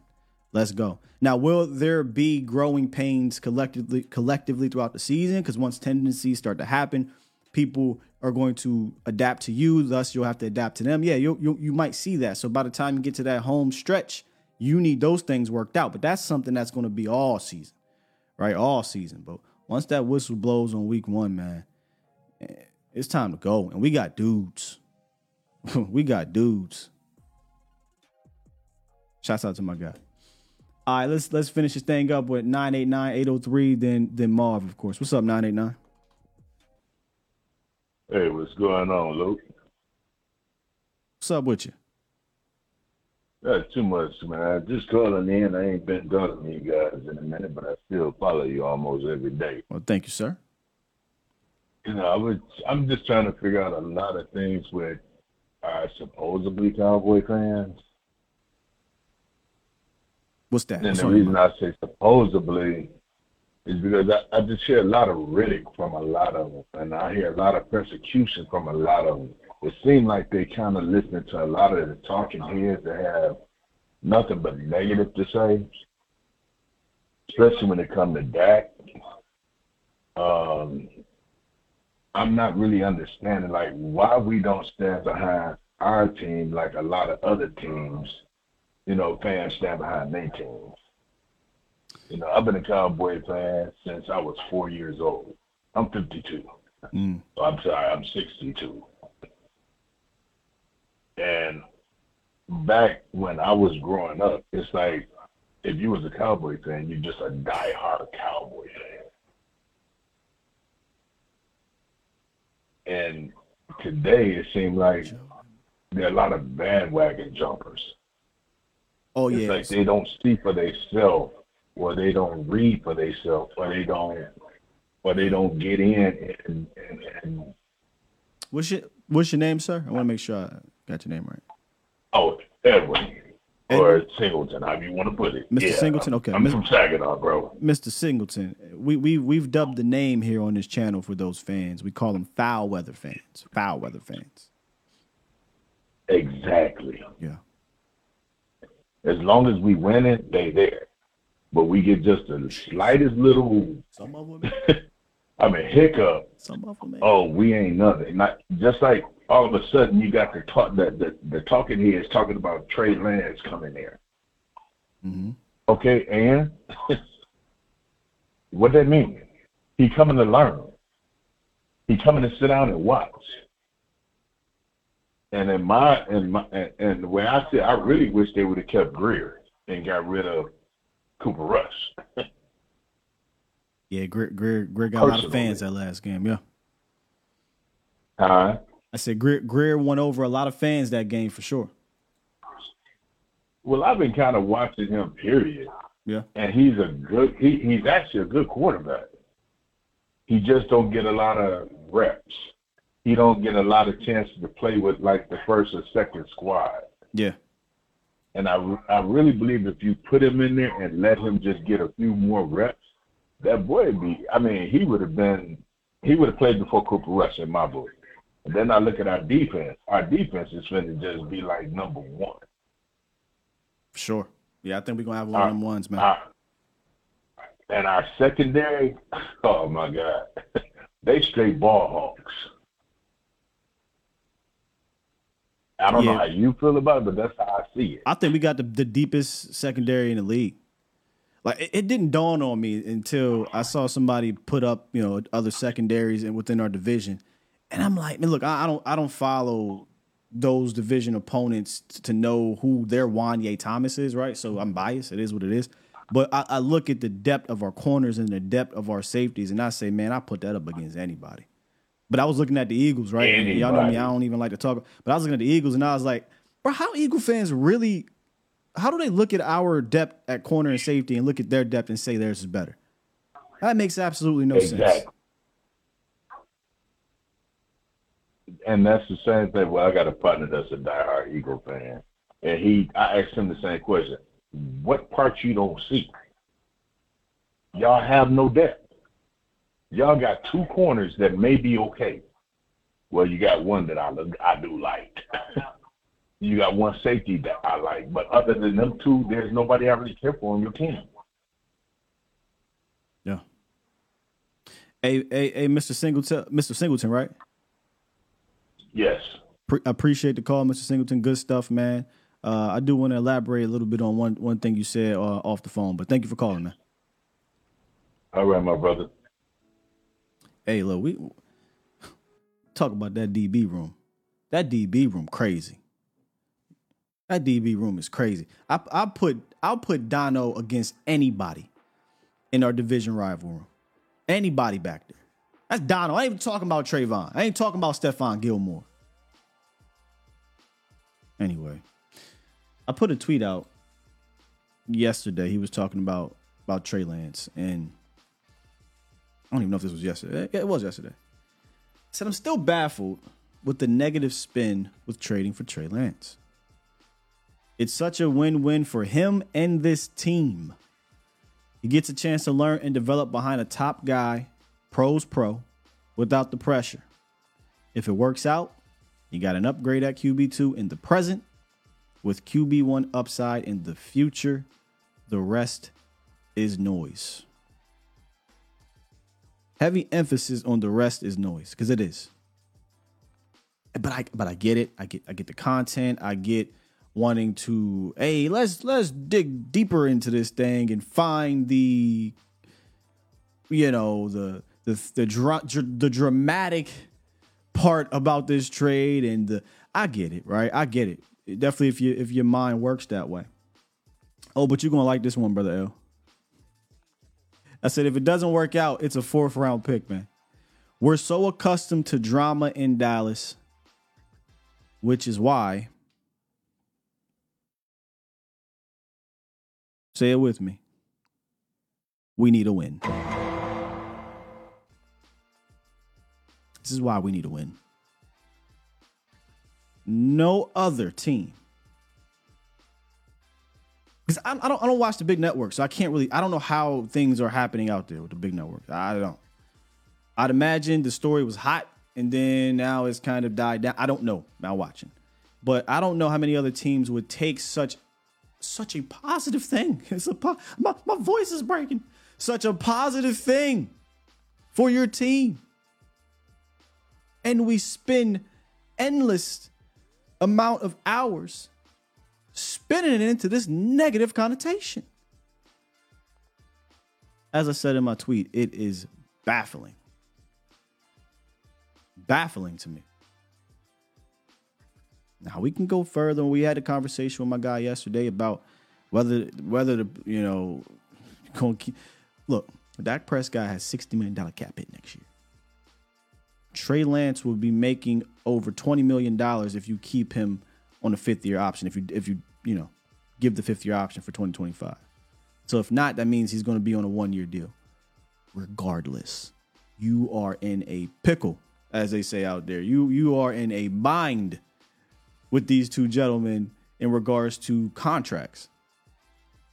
Now you get Trey Lance this year, and you get Trey Lance next year for cheap, even if you don't pick up the fifth year option. You got him for two seasons.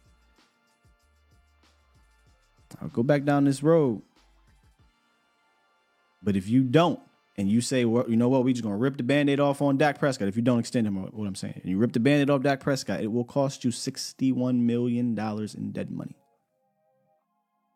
He has no trade clause, so forget about that. Why would he do that? Why, why would he, hey, I'm gonna remove it when I know I can just get, I can collect my bread and become a free agent and go where I want to go. And the team doesn't have to take on that, that money. They can do their own new contract. Neither here nor there. How we've spun this into a negative thing to me just blows my mind. Just blows my mind, man. This is fantastic. And I digress. 803, what it is, what it do? What's up, Scott? How you doing, man? I'm doing good, man. Good, good. Uh, I'm gonna make it. I'm gonna wrap it up pretty briefly, but I do got a few few questions, a few things to talk about. But I'm trying to it quick for you. I'm gonna turn you up a little bit. You you're mad low. Oh, can you hear me better now? Yep, much better. Here you go. Okay, yeah, I would say I'm gonna uh, spit on a few things. I'm gonna try to wrap it up real quickly because I know you're trying to get up out of here. Um, first, I would like to um, know appreciate you I only call in maybe like four or five times a season. I only call in that much because I don't really have too much stuff new to add. 'cause I pretty much agree with everybody in the chat and on the calls. But uh, last year I called in and shouted out Authentic and Beard, and uh, I just want to appreciate you for listening to the fan base, listening to the fans, and you guys put a show together that same week I called in. So um, I appreciate you for you know listening and, and He he look, I respect look, I respect all these content creators, but that's my guy. Like I, I Yeah, legitimately watch Authentic's content, and then when Authentic and the Bear do their thing during the season, I watch their content. Um, look, I don't have time to watch everybody's content, but but them and him Yeah. in general. Oh yeah, let me sit down, let me listen, let me watch, man. He he he's like that, man. And, and I would I would advise a lot of Cowboy fans if you want to get some insight on your rival team in the Giants, that's the guy to go to. Um, as well as the NFC East, they do an NFC East breakdown, but yeah, Yeah, yeah, yeah. So I do appreciate you for uh, doing that. Um, the second thing is, are you familiar with Knicks? I'm pretty sure you are. Uh, your guy Knicks. he probably in the chat. Yes, very very familiar. Okay. with it. Yeah. Nah, yeah. So basically, kind of what you kind of spoke on. So he had about a five-hour space on Twitter yesterday, and um, ever since Friday, he hosts like about three spaces a week.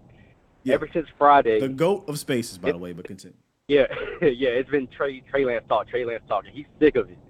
Like he had a face last night. It was like this is the last face I'm gonna have about Trey Lance. No matter which side you're on, pro, uh, you know, pro Dak, pro Trey, pro Jerry, anti Jerry for doing this move. Like get it all out, get it off your chest, cause I ain't speaking about it no more. Yeah. And basically, it went on about five hours. So I was wondering if you're gonna have that same sentiment on your show, like, cause we trying to get ready for week one. I know you don't want to spend a whole lot of time on the on the conspiracy side. Like I I, don't. can see giving you giving up giving updates on trade, but the whole conspiracy side of the whole trade move, I'm pretty sure you don't want to spend a whole lot of time on that going into the season. So I was wondering if that's You same ju- thing you had in mind. You just heard my spiel on, on, my tweet, right? That that's the negative connotation I'm talking about. Like I I I just don't understand it.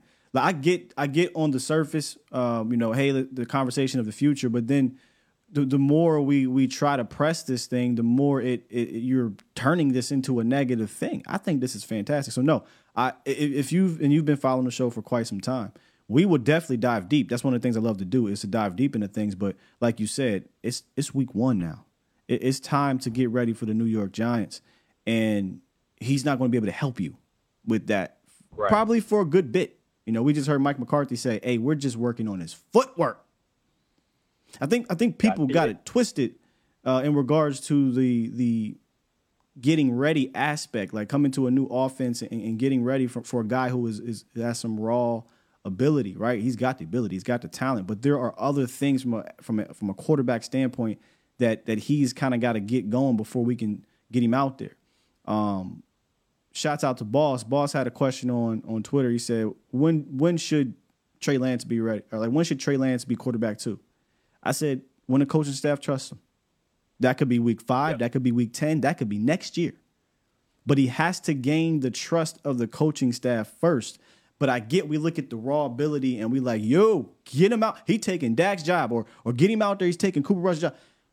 In real life football, there are a lot of things he has to get together first before we can even fathom him going out there and being trusted to run the the offense to beat these teams, right? Like he has to just develop in that aspect. And once he does that, and once he has the trust of the staff, take them gloves off, baby, and let's go. Um, the last few things. So um, I know a caller before the, the caller before last uh, was kind of nervous on week one. Yep. Hey man, if you if you're scared, go to church, man. I don't know what to tell you. Mel admitted though. He said maybe I'm scared, man. I mean, he, he said, "Look, yeah, I'm a little scared, man." But but it's week one. I, I think once he see us play, that confidence will come back. Yeah, I'm gonna tell you how I feel. This is how I feel on the inside. You ever seen that meme of the USC Trojans coming in to play Alabama? They Yeah, all on the ground yeah. like dogs. Yeah, Yeah. that's how I feel. That's how I feel. Hold on, wait, wait, wait, wait, I wait. Which one are you? Because they got their ass whooped. Oh, oh, we gonna be Alabama. Okay, okay, but we okay, feeling, okay. But we, but we, but we feeling like USC. Oh, I don't But, like uh, that yeah, thought process, bro. Because they can't, can not, not just use that that analogy too, didn't I? I said they dogs on a chain, and nah, man, don't. That's don't what made me think of that. That's what made me think of. As soon as you said that, I just thought about USC, but not the outcome though. oh, Not please. Lord, not the outcome. They dropped like 62 on them boys. Yeah. Uh, so and the, what the the beauty of what I don't really like college football. Like I watch it just to pass time. I don't have a team.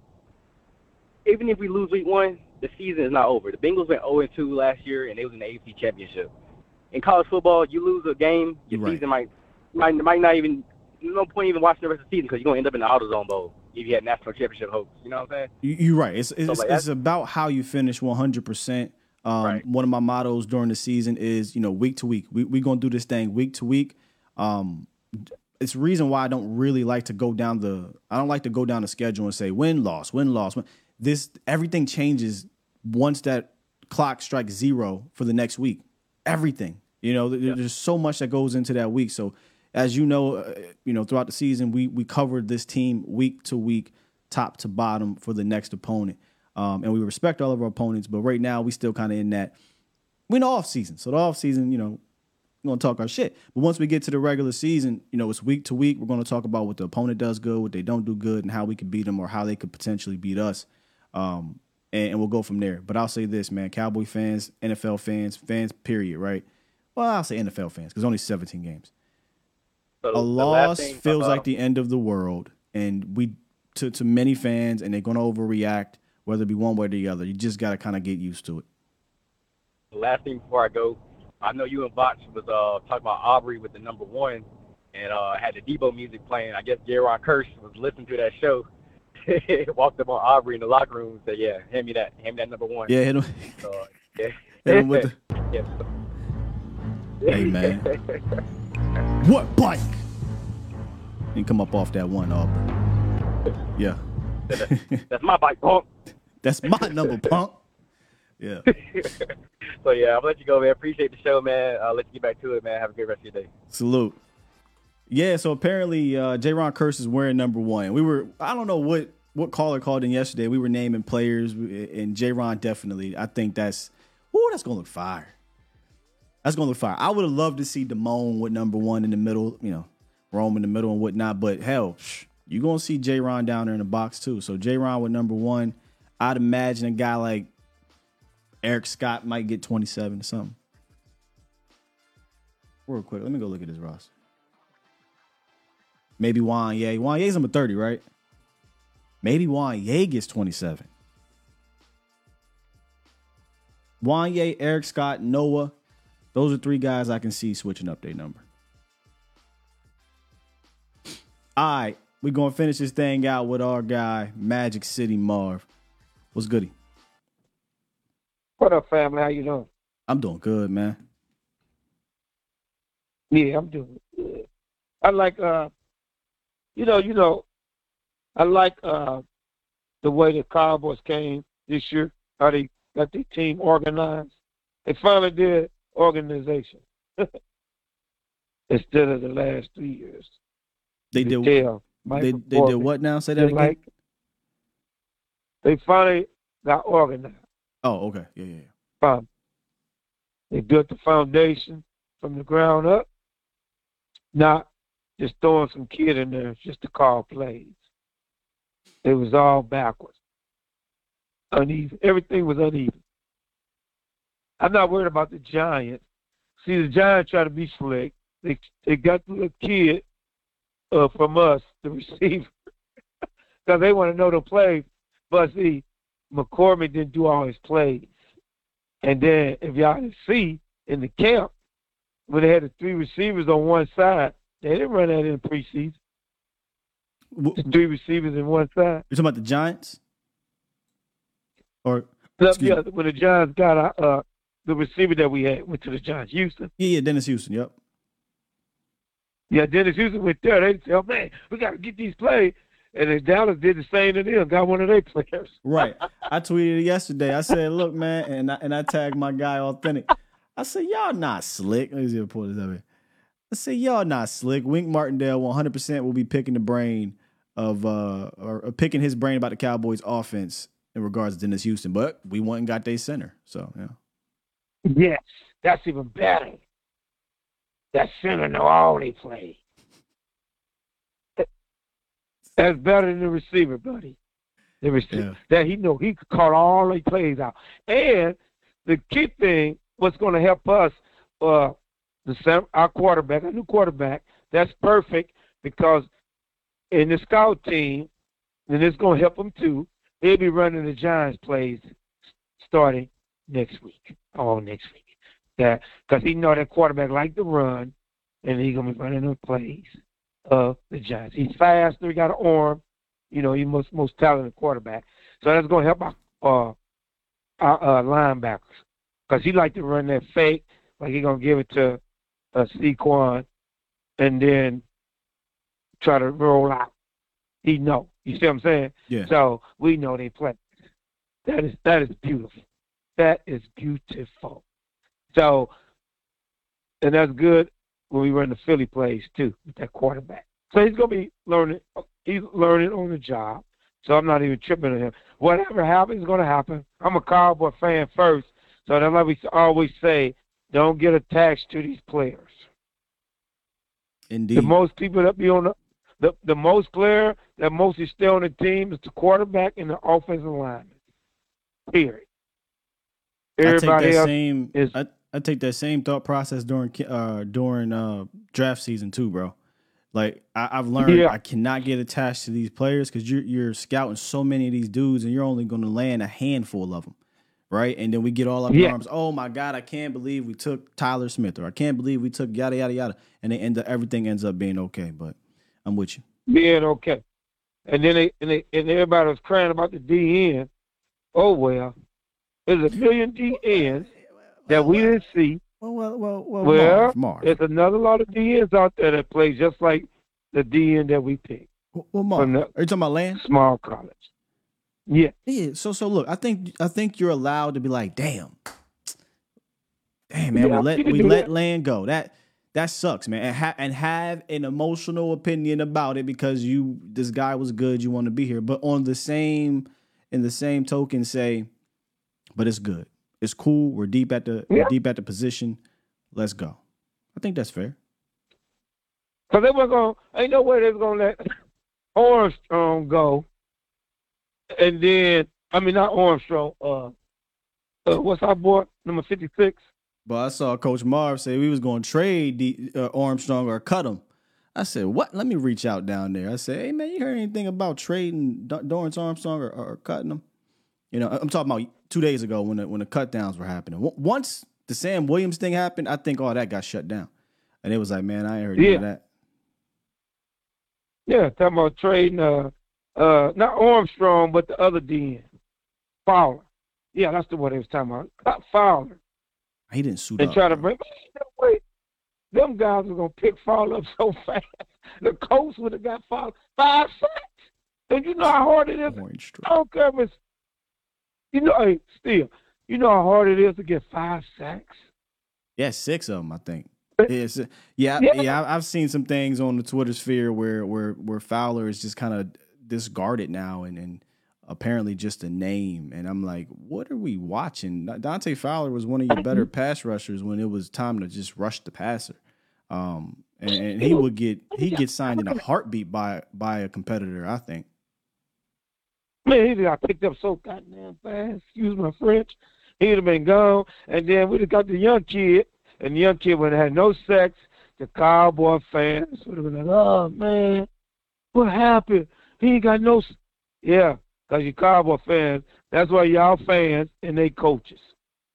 I always let them coach, man. I don't try to be a coach. Well, hey, look, uh, Yeah. you you know me by now, Mar. Right? I- They they are coaches. You right about that. They are the front office. You right about that. But damn it, if if there's something worthy of questioning, we'll we'll ask the questions. We'll we'll look into it, and then we'll come up with an opinion about it, man. You know. But hey, That- you know what I'm saying? Yeah. And that's fair. that's fair. You can't, you know. But I'm not worried about the, the Giants game. Gonna be a beautiful game. In closing, and, in and, closing, and it's in closing, still you you hit all the hit all the you dot the i's, cross the t's. Yeah. When you when you told that guy, would you rather have our defense or their defense? Would you rather have this or this? He couldn't say nothing.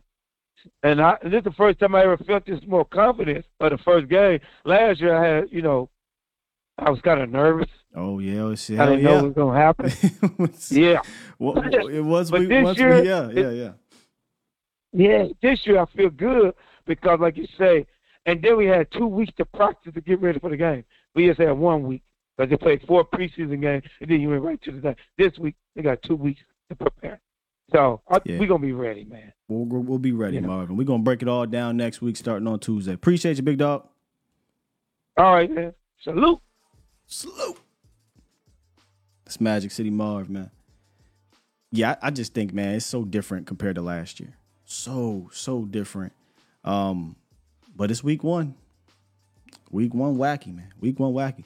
Shouts out to y'all for the fantastic show today. We got a few more super chats, and then we're gonna keep it moving here. Uh Matthew B, appreciate you. Almost pressed this, but Super chat. dropped 10 and said, just want to show some support to your sky. Appreciate all you do. Thank you, sir. Really, really appreciate that. Um, AJ, I think we did read AJ's. Super chat. We did read AJ's. Uh, Chris, he dropped five earlier. We don't wipe them 304s. He said, have a great have a great weekend, bro. Going to LSU game. Shouts out to you, man. Uh, and me and SEC girls are a dangerous combo. I like that number nine from Oregon. Noah Iguodala. Noah at the Omni. Um, man, I had his name in my head. Noah Igbinoghene. Noah Igbinoghene. If you don't think about it, you just say it, Noah Igbinoghene. It's cool, but I like I like Noah at the Omni better. Man, have fun down there, Chris, and don't wipe them 304s. Don't do it. Uh, Dwayne Brown. Super chat. DB dropped 10 said, Great show as usual. Uh, hate I can't call in while I'm at work, but always listening every day. Football is back. I used to feel the same way when I used to listen to uh, the break, and, and, and this when it was in like closet or whatever. It's small little room. And I have my little earpiece in and whatnot. I'm listening. I'm like, man, I want to call it. But I appreciate anybody that's listening while they're at work, while they're driving their trucks, however you're listening. You could be anywhere in the world, but you're here with me on A to Z. Shout out to JR. Marcus Rowe, he dropped 10. Super chat. He said, uh, the Giants about to about to get these foots up they in them. Them Giants about to get these foot up in them. Okay, here we go. Dak for MVP. We them boys. Yeah, man. I'm with Marv. I we want to talk about the confidence level. The confidence level for me compared to last year is through the roof. Through the roof, man. JD said he parked the truck. Oh man, that's look, man. I don't want you to be late on your deliveries, but but I, I definitely do salute our, our truck drivers. Uh, y'all y'all help keep America moving for sure. And then Sully dropped five. Super chat. Said, uh, Marv, I've reached the top. Quote, Marv, I've reached the top. Always think of you from Home Alone when you call. Oh, okay. You talk about Marv when he uh when he got to the top of the steps or something like that. Home Alone. I can't wait. Honestly, that's that's the best thing about Christmas is watching the Home Alone movies. It's the best thing.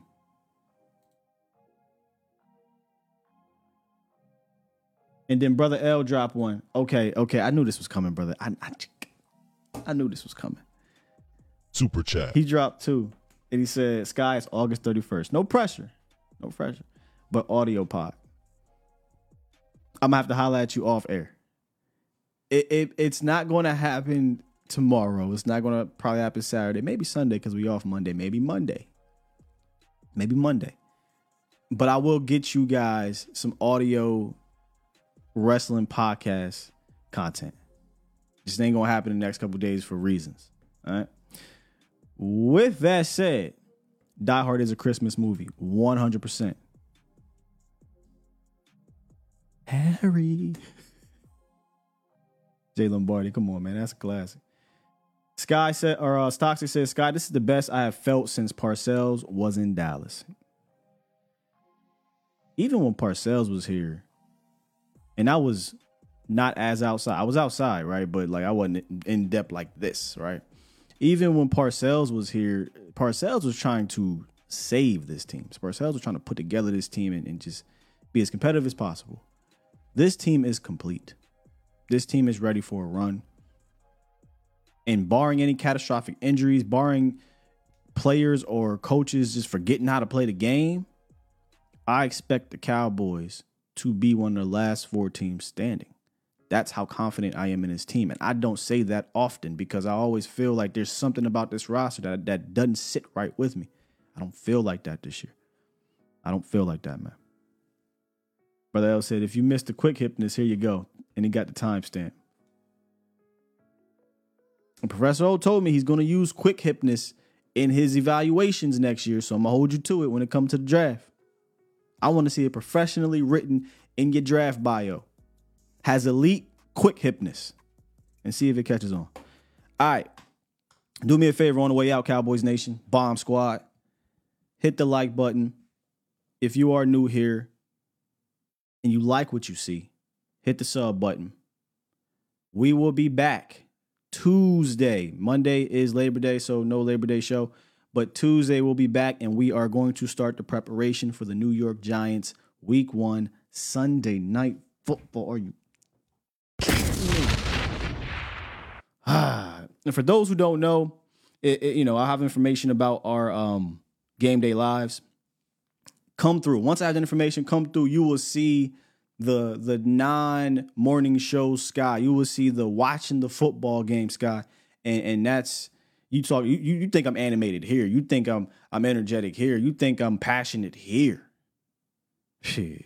This is why I can't do a game day live. I can't do a stream because I'd probably get canceled or uh, YouTube will take it down or something crazy because I just go nuts. And when I did do one year of this of the the live stream, I, I felt like I was caged and I didn't like it. I said I'm never doing that again.